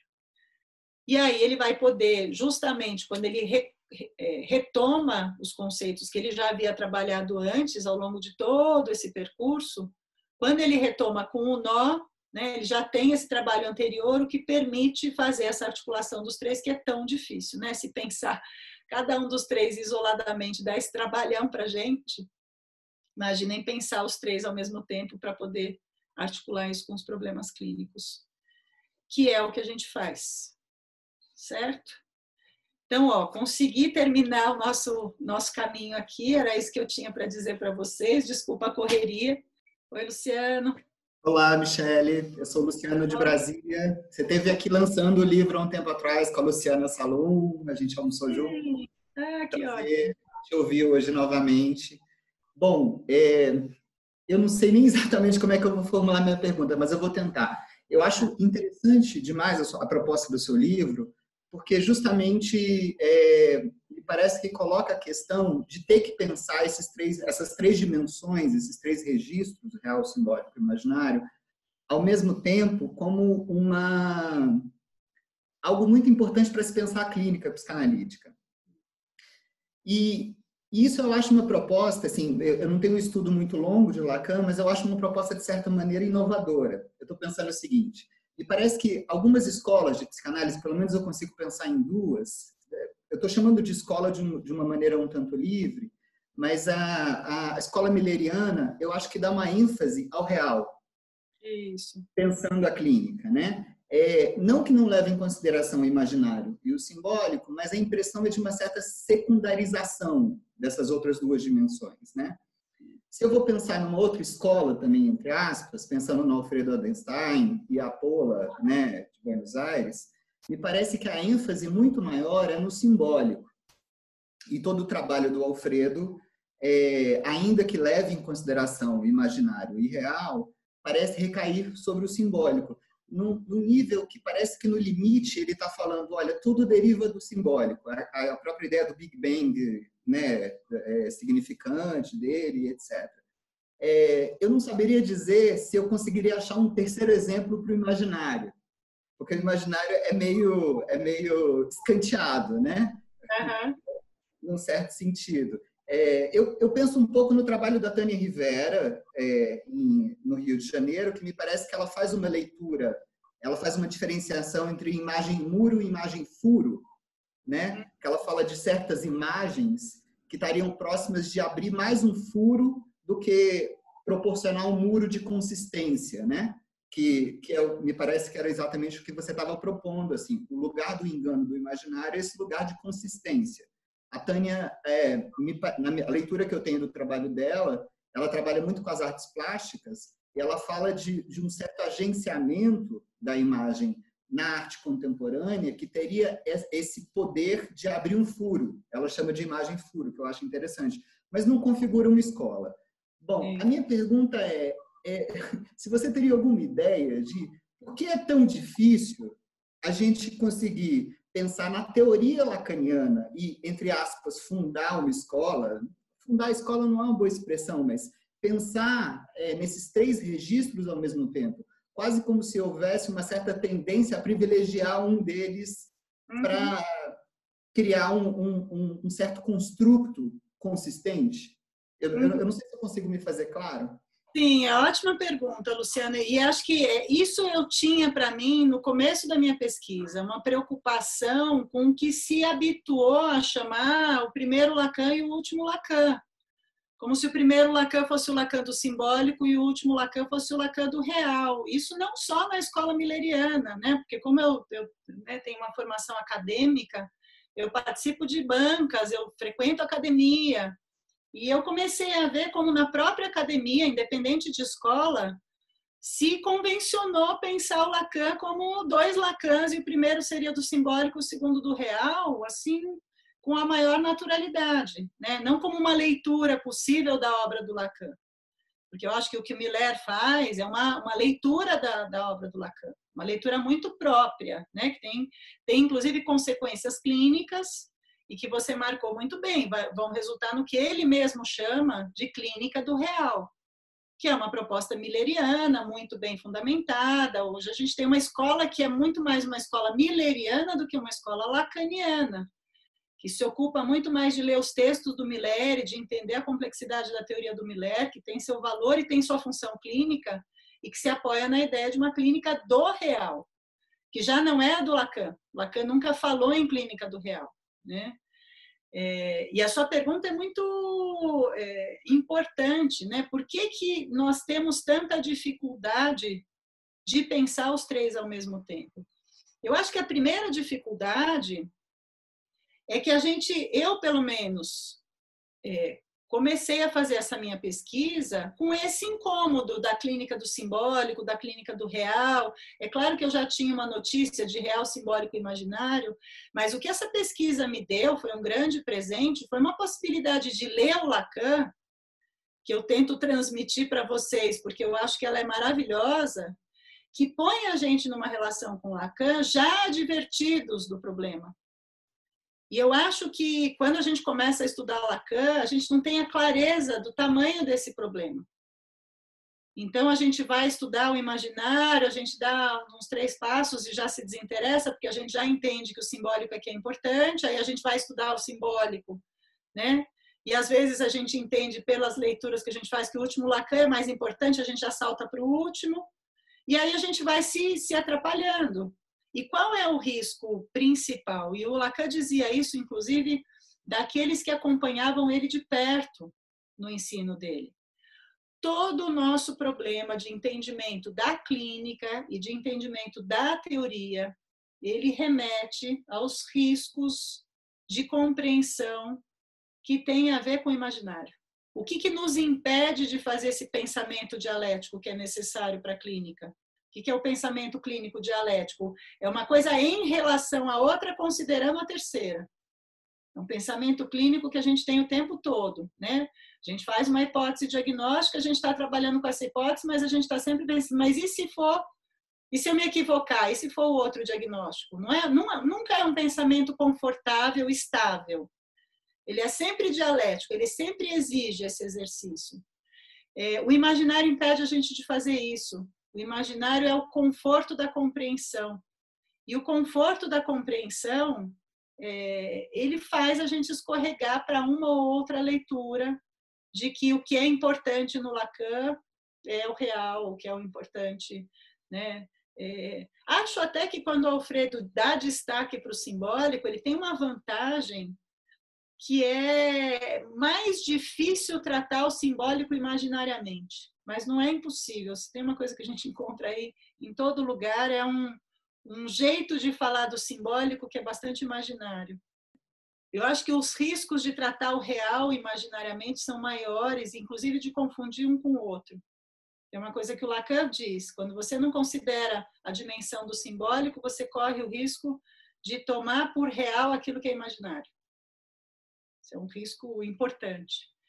Então, o imaginário ele é a, a, preguiça mental do nosso pensamento, a debilidade mental do nosso pensamento. Ele, ele é o, o, problema e ele é o problema que levou Lacan no final da vida dele, vocês vão ler no meu livro, a dissolver a escola. Né? Porque o que, que ele dizia lá no final? Que não é um problema de vocês estão entendendo pelo real, ou pelo simbólico, ou pelo imaginário. É um problema de vocês não estão entendendo ele começa a transmissão dele dizendo: vocês não estão entendendo a descoberta freudiana do inconsciente, e termina a transmissão dele dizendo: na minha própria escola, é, o tipo de laço que se formou ficou contaminado pelo imaginário e se tornou muito mais uma igreja do que uma escola. Quer dizer, todos os mecanismos que o Lacan se esforçou em criar para evitar os efeitos do imaginário dentro da própria escola, ele vai dizer no final da vida dele, eles fracassaram. Por isso que ele dissolve a escola.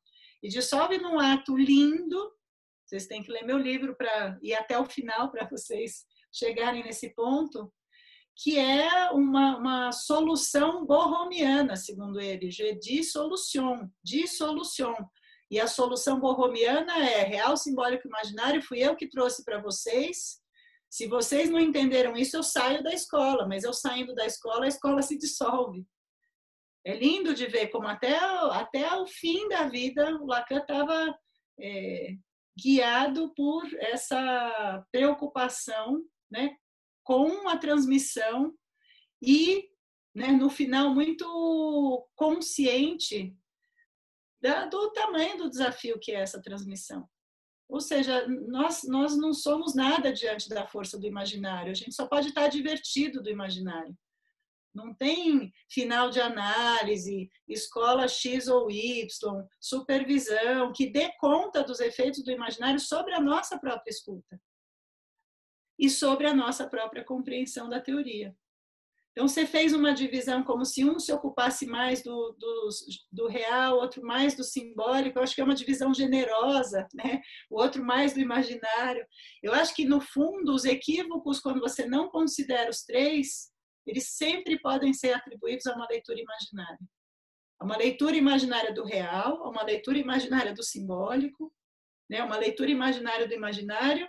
É, a gente encontra até, vocês talvez é, já tenham tido acesso a livros assim, livros sobre topologia e Lacan, com uma leitura absolutamente imaginária da topologia. Então, do imaginário ninguém se livra, nem os psicanalistas mais sofisticados. A gente, o, o que acontece é que a gente pode estar advertido. E eu acho que as melhores escolas, já que você usou a expressão escola, né? Chamar as escolas, essas pessoas, esses psicanalistas que se juntam, né, para pensar juntos. Eu acho que justamente as melhores escolas são aquelas que estão advertidas desses efeitos e trabalham na contramão desses efeitos porque é mais confortável não trabalhar na contramão desses efeitos, principalmente dentro dos grupos, né? Supor que todo mundo pense igual, que todo mundo está entendendo e parar de pensar. Esse é o risco. E aí, é, se a gente não puder manter vivo, né, esse desafio de, de como é que a gente faz para caminhar na contramão, é, que exige é, essa advertência muito clara dos riscos do imaginário, qualquer leitura pode ser equivocada. Mesmo uma leitura que considere os três. Entende? Não é uma questão de considerar um, outro ou outro, é uma questão de é, caminhar na contramão de uma certa forma de compreensão, que é o que o Lacan sempre ensinou e é o que os dispositivos inventados pelo Lacan dentro da escola tentavam garantir e, segundo ele, não conseguiram. Né? Boa pergunta, boa reflexão. Quem mais? Agora a Jussara. Olá. Oi, Jussara. Oi, Michele, tudo bom? Tudo bem? É, bom, duas questões, acho, né? Primeiro que você falando que fez toda uma, uma leitura cronológica, né, dos seminários do Lacan, é, logo me veio à mente a questão, né, enfim, discussão, debate que se tem em relação à transcrição ou tradução do Miller dos seminários, né? É, fiquei pensando como que você fez essa leitura, então, né? Acho que essa é uma questão. E uma outra questão também que me veio assim sobre uma questão contemporânea, talvez, que aparece muito na clínica e acho que tem remexido bastante a psicanálise atualmente, né? é, diz sobre as relações raciais, né, sobre as questões raciais.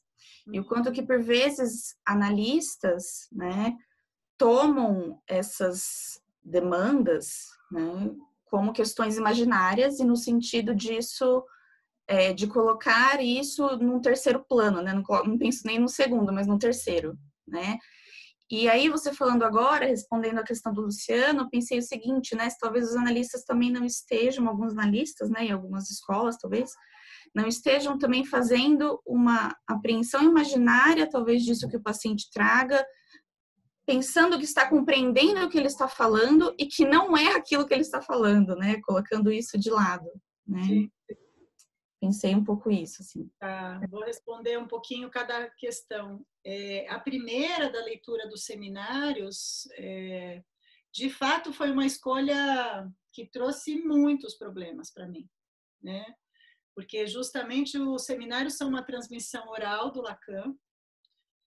Eles não estão todos estabelecidos até hoje. Parece que o Miller está prometendo para a gente, né? Entregar todos os seminários de uma forma que me preocupou um pouco, porque ele me parece que está dizendo que não são 27, que são 26 e que ele vai juntar o 24 ao 25. Eu não sei muito bem como é que ele vai fazer isso. Mas o Miller, a gente poderia considerar ele, de uma certa forma, um editor dos seminários. Né? O Alfredo Edelstein traz essa ideia para nós. Ele edita os seminários. É, inclusive, os primeiros seminários que foram publicados foram publicados com a anuência do Lacan, né? o seminário 20, por exemplo, se a gente pega a versão original do seminário, que a gente encontra em, em francês no Staffordshire, e a versão que foi publicada, né, com a concordância do Lacan, porque foi publicada em vida pelo Lacan, ele é um seminário reduzido, ele tem uma redução, né, de uma edição do seminário que, como Lacan aprovou na época, a gente pode imaginar como o Miller também continua se autorizando a fazer esse tipo de trabalho, né?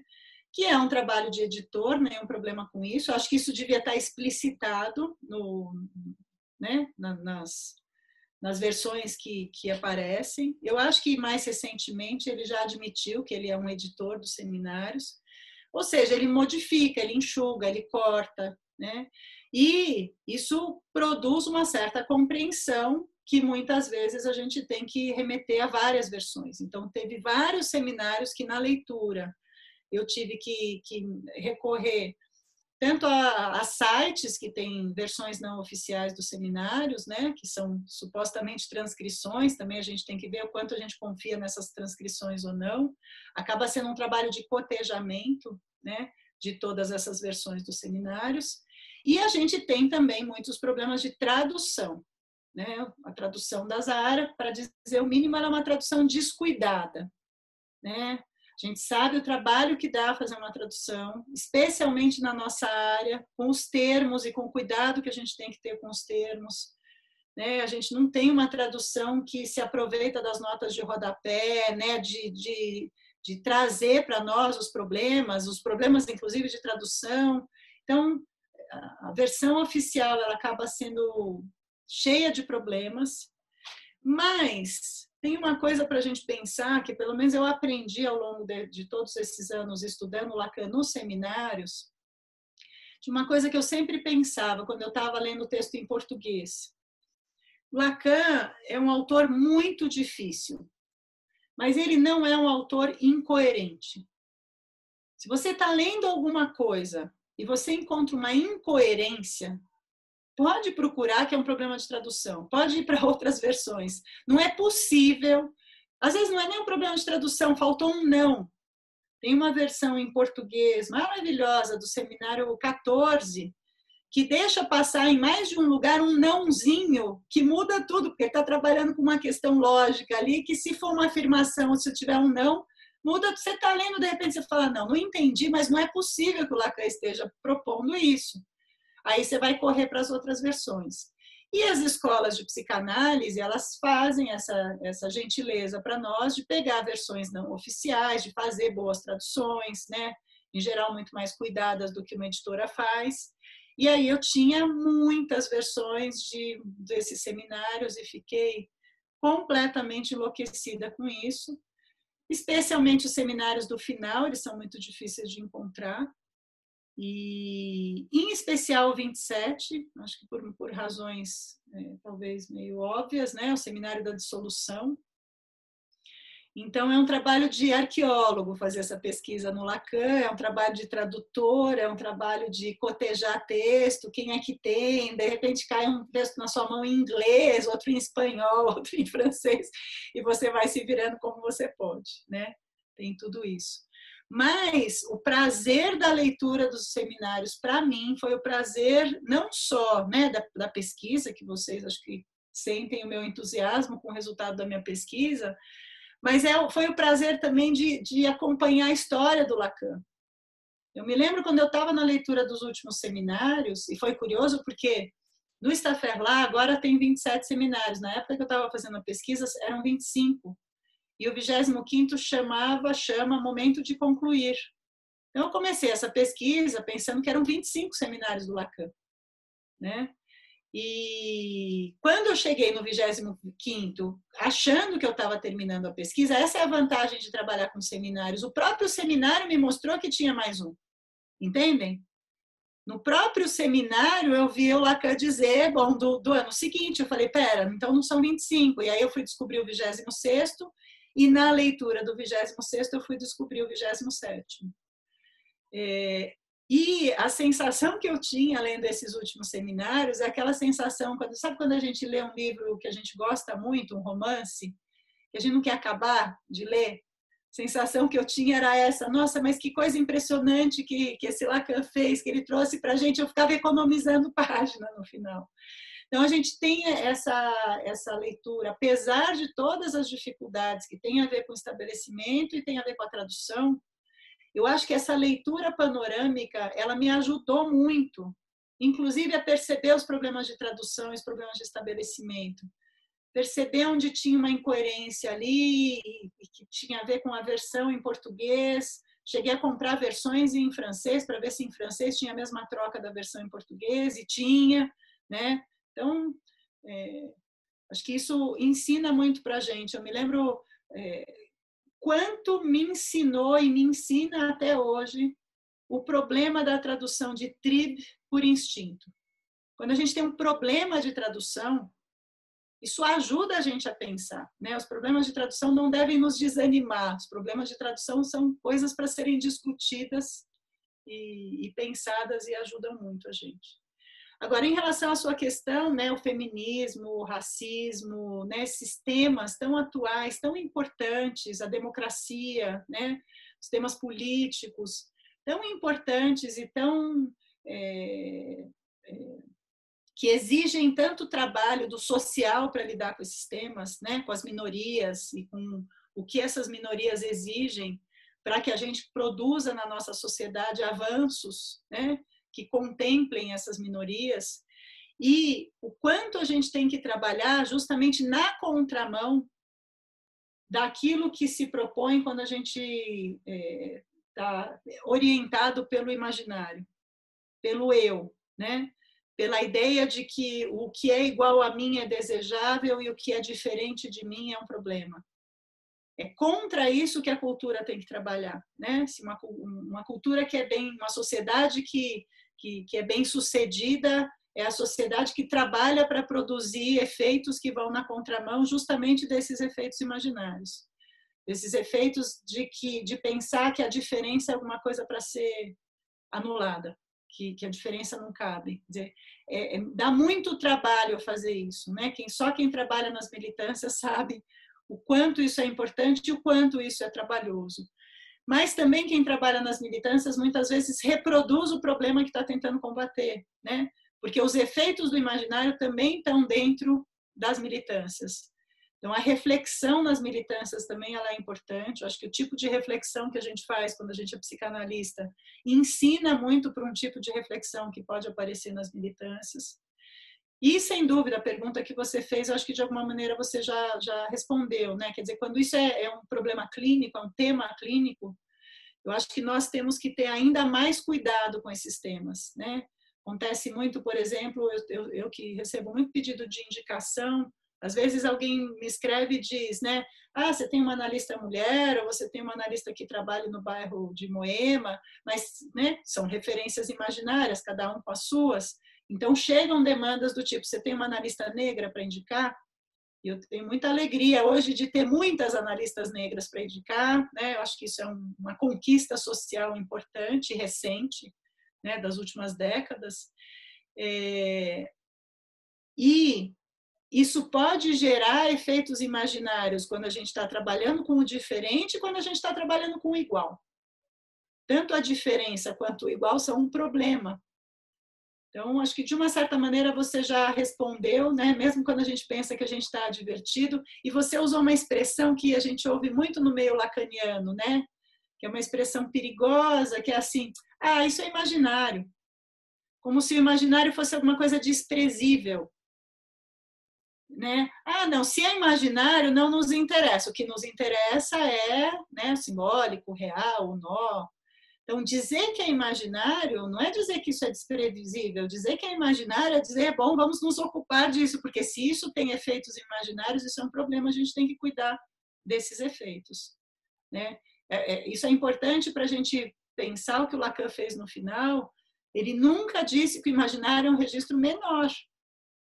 Né? Quando a gente pensa, passa rápido demais, acho que isso tem a ver com a pergunta do Luciano também, quando a gente passa rápido demais pelo registro imaginário, pensando que é um registro menor, a gente acaba tendo problemas para manejar a clínica, porque ele é fundamental. Na nossa clínica hoje, se a gente não souber o lugar do imaginário na estrutura é, de linguagem do inconsciente, isso também vai ser um problema para o manejo da clínica, por isso que a gente está tendo tanta dificuldade na clínica hoje. É, e o imaginário não é um registro menor que os outros dois, pelo contrário, ele é a fonte de todos os nossos problemas, a gente deveria olhar com muito cuidado para ele, em todas as dimensões da clínica, do entendimento da clínica e da teoria. Oi, Michele, aqui, Rafael. Então, você fez uma referência quando acho que quando você falava sobre sobre, sim, que o que chamamos de sujeito é esse efeito da amarração do imaginário, simbólico e real. Na verdade, tinha duas perguntas, essa seria a primeira. E aí, você é, fez referência a um, um dito de Lacan que você não falou, mas que eu deduzi que fosse aquele que diz: Te peço para que recuse o que te ofereço, porque não é isso. Queria saber se era desse mesmo que você estava falando, porque eu tenho uma dificuldade de compreender esse verbo ofereço aí, eu entendo até que recuse o que eu te peço, porque não é isso. E aí, quando você trouxe essa relação, é se você pudesse me esclarecer que lugar tá esse ofereço. E a outra pergunta é, foi quando você estava falando, acho que da clínica da depressão, não sei se você chamou assim, de clínica da depressão, Uhum. É, e você fez referência ao esquema ótico, né, de que o, o depressivo tem nesse horizonte o ideal do eu, nunca alcançável. E é, eu fiquei me perguntando, porque é uma questão minha na clínica, né, é, se, embora você está né, o tempo inteiro é, frisando muito isso, de que os três registros estão, estão juntos e nenhum tem importância é, menor ou maior que o outro, mas no caso da depressão, né? Quando você trouxe a referência ao imaginário, é, é, é o quê que, que pega aí, né? Pra, especialmente nessa clínica. Sim. A primeira é a do seminário 19. Eu te peço Sim. que recuses o que ofereço. É essa lição Sim. mesmo, para quem se interessar, é a primeira vez que o Lacan menciona o Nobo Romeano, é numa lição do seminário 19 que foi intitulada Te peço que recuses o que ofereço.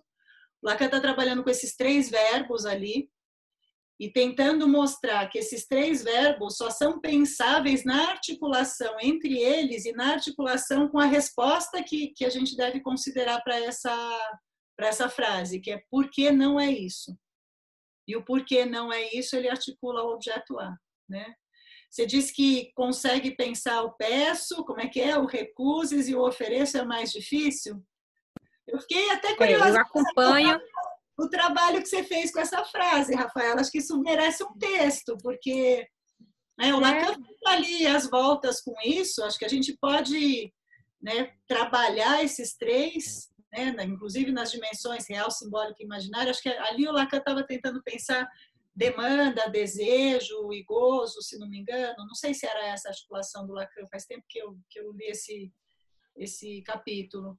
Mas eu acho que tem muitas articulações possíveis e a sua é bem interessante. Eu gostei disso que você trouxe, né? Que você já pensou nesses dois verbos, fiquei curiosa para saber o que você já pensou e por que será que um deles traz mais dificuldade de pensar, né? Não, é porque é, é, é te peço para Peraí, deixa eu voltar aí.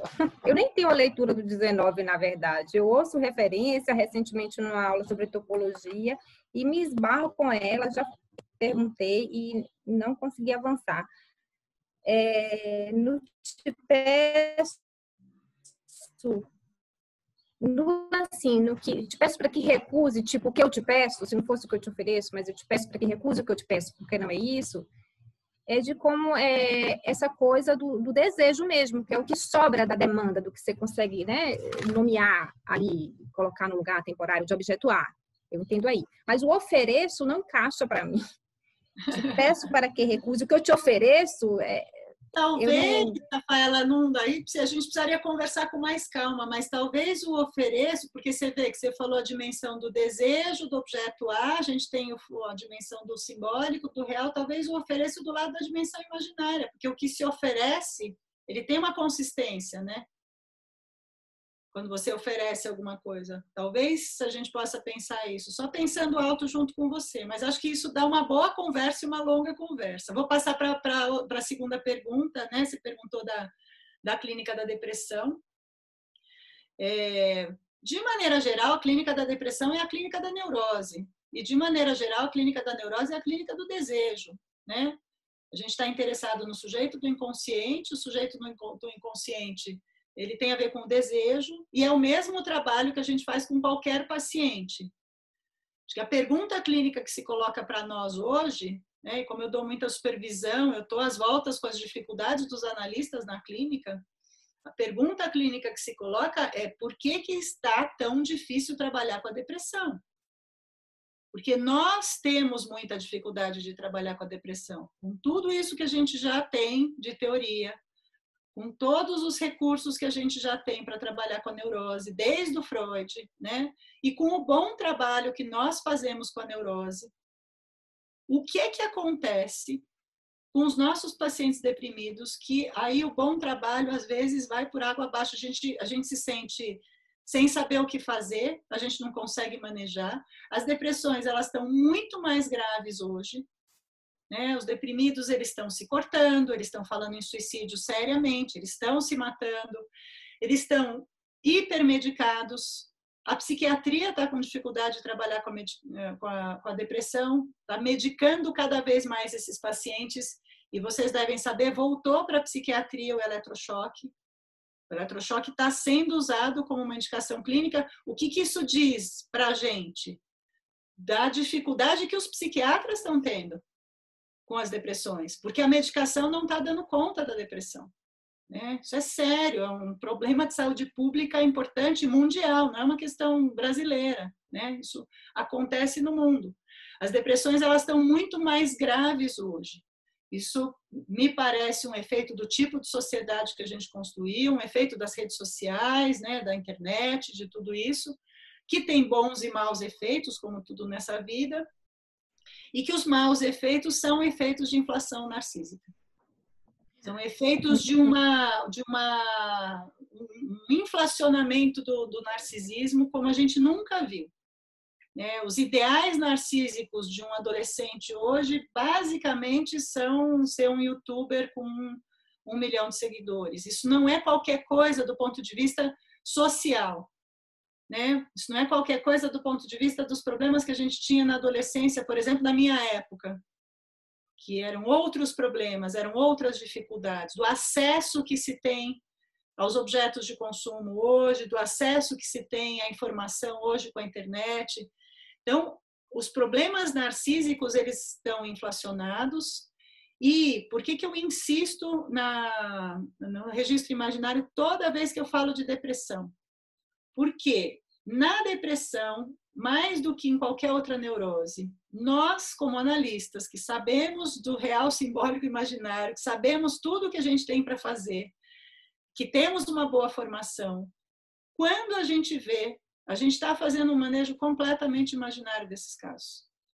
Completamente imaginário. A gente se desespera, e é claro que no desespero a gente tem que fazer intervenções do tipo não vai se matar, se você pensar em se matar, liga para mim, né? Vamos conversar, a análise vai te ajudar, né?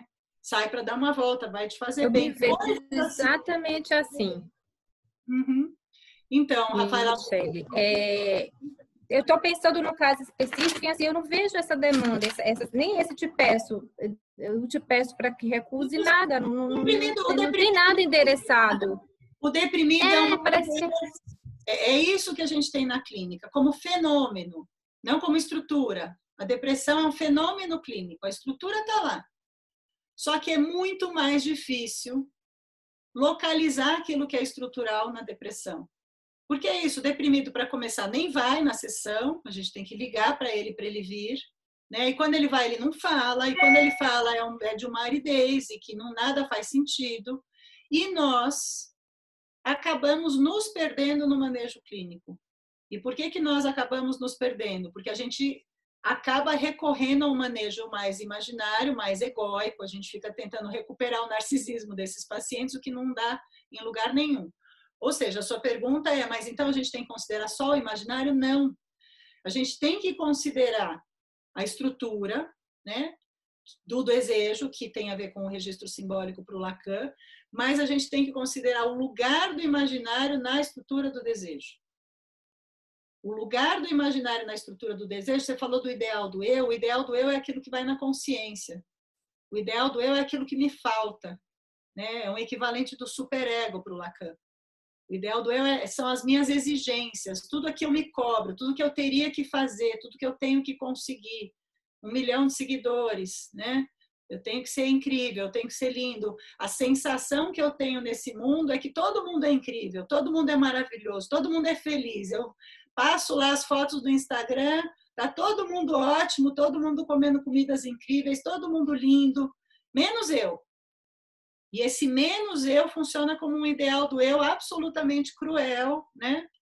Que fica massacrando. A gente tem poucos espaços sociais para conversar sobre dificuldades no mundo que a gente está vivendo para confessar que a gente tem dificuldade, que não é fácil para a gente também, não é fácil para ninguém. A gente tem poucos espaços para isso, até no interior das instituições de psicanálise. Às vezes a instituição de psicanálise ela serve para você dizer como você trabalha lindamente com um caso incrível e maravilhoso, mas não para falar das dificuldades da clínica, né, dos desafios da clínica. É, então, isso está presente nas depressões de hoje, e o que ajuda muito é pensar que o ideal do eu é a consciência de que eu sou uma porcaria. Mas eu sou uma porcaria em relação àquilo que eu desejo. E o desejo é sempre inconsciente. Eu não sei o que eu desejo se eu sou neurótico. Então, o nosso trabalho, ele lida com essa dialética entre o, o eu ideal e o ideal do eu, percebem? Agora, essa dialética não é uma dialética imaginária. O, o eu ideal, aquela primeira né, expressão narcísica do narcisismo, a ilusão de totalidade, ele ficou recalcado no traçonário, isso ficou para trás. Eu não sei dele. O que eu sei é que eu me sinto uma porcaria. Né? Mas uma porcaria em relação a quê? Essa é a nossa investigação clínica. E a gente está se esquecendo de fazer essa investigação clínica. A gente está se esquecendo de que o uhum. manejo com a depressão, em alguns momentos, é um manejo de, né, calma, não vai se matar, não, e é um manejo mais imaginário, mas ele não pode ser único e exclusivamente sustentado nesse imaginário, senão a gente não, não caminha na clínica. Só para responder rapidamente, Rafaela, isso daria uma conversa enorme sobre esse assunto.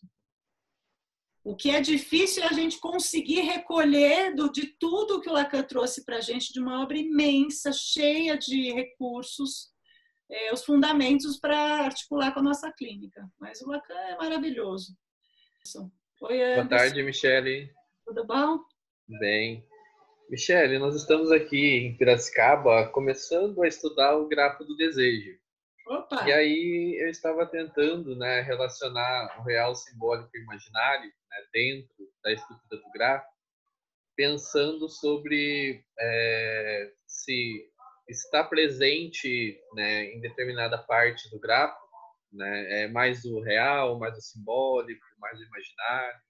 Isso. Acho um ótimo trabalho, Anderson. Uma vez eu fui convidada para falar no, no Fórum do Campo Lacaniano aqui em São Paulo sobre o grafo do desejo, eu já estava estudando real simbólico e imaginário, então eu trouxe essa articulação do grafo com os três registros. Dá para fazer isso.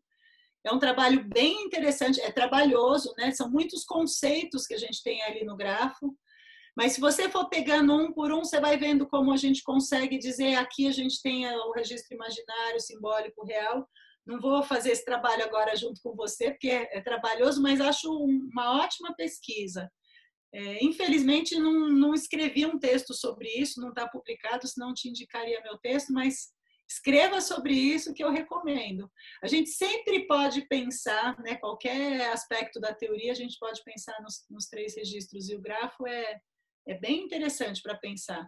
Eu não sei se você assistiu, tem um, um vídeo meu no, no meu canal do YouTube sobre o grafo do desejo. É, tem uma, algumas articulações ali que talvez te ajudem se você der uma espiada lá, tá bom? Mas é um bom trabalho, vale uma pesquisa. Olha, Michelle, quero te agradecer dizer que assim só avança, né? Que eu tive com você em janeiro em Sorocaba, falando desse mesmo livro E lá estava de, um, de um, tamanho agora. Eu falei, nossa, é outra aula, né? É, tem muito, muita coisa aí sendo produzida constantemente, sinal que nem a pandemia para. É, eu queria fazer alguns desabafos em relação às questões que as pessoas trouxeram, que, que assim, tenho visto essa dificuldade também em relação ao feminismo, ao, ao racismo, a tudo que fica num lugar identitário. É, e tenho gostado muito do livro novo do Safatli, que dá uma jogada com isso e tira a gente desse gozo fálico eterno aí. Então, se alguém tiver afim, acho que é uma, uma boa referência. Quem sabe um dia ele não está aqui também, né? Temos aí uma lista de gente para trazer, vamos ver quando vai dando certo. Quero mega agradecer a sua forma tão simples e tão didática de explicar coisas tão complexas, enormes, né? É, e vai dando para identificar, assim, olha, isso daqui eu já cheguei, não, ali eu tô com medo. Eu brinco que o, o grafo do desejo é tipo uma baratinha para mim, assim, porque é assustador, né? Mas está sempre presente, está desde os dinossauros e não vai embora se o mundo acabar. Então, o que, que a gente vai fazer com isso?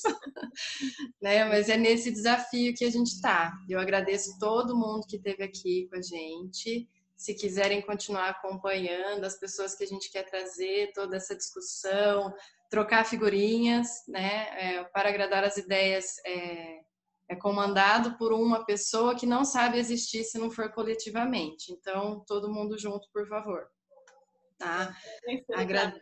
Obrigada pelo convite, Lucelena. Obrigada a todo mundo pelas perguntas, pela presença aqui muito bom poder discutir de novo, mais uma vez, é, isso que você falou, a gente já teve juntas, né, em Sorocaba, e cada vez parece diferente, cada vez são novas perguntas e ainda que cada vez seja a mesma teoria, né? Isso é curioso. Também é a maneira como a gente vai apreendendo aí os conceitos, eles ficam ali no horizonte, devagarinho as coisas vão sendo decantadas, né?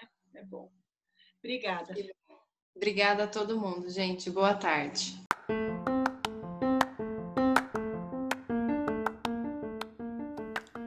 Ai, que aula, né, moçadinha? Agora só me resta continuar agradecendo a vocês que acompanham esse podcast, deixar para vocês o Insta da Michelle, caso vocês queiram e precisem dessa gama de livros que ela trabalhou tanto para oferecer para gente, a gente seguir estudando.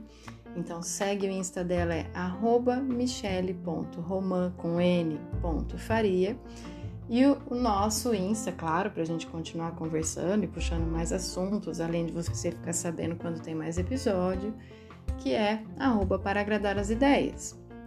Você sabe que eu amo um feedback, né? E também estender várias conversas por lá. Enfim, concluída a missão Nível do Freud. Em junho a gente volta a chegar toda terça-feira nos seus ouvidos. E a gente vai ter mais convidados, claro, só você ficar de olho. Eu agradeço quem está chegando agora. Também convido quem chegou agora, dá um pulinho nos outros episódios. A gente tem outros convidados e também episódios curtinhos para você ir cuidando da vida e pensando em coisas talvez pouco necessárias para agradar suas ideias. Boa semana, até o próximo.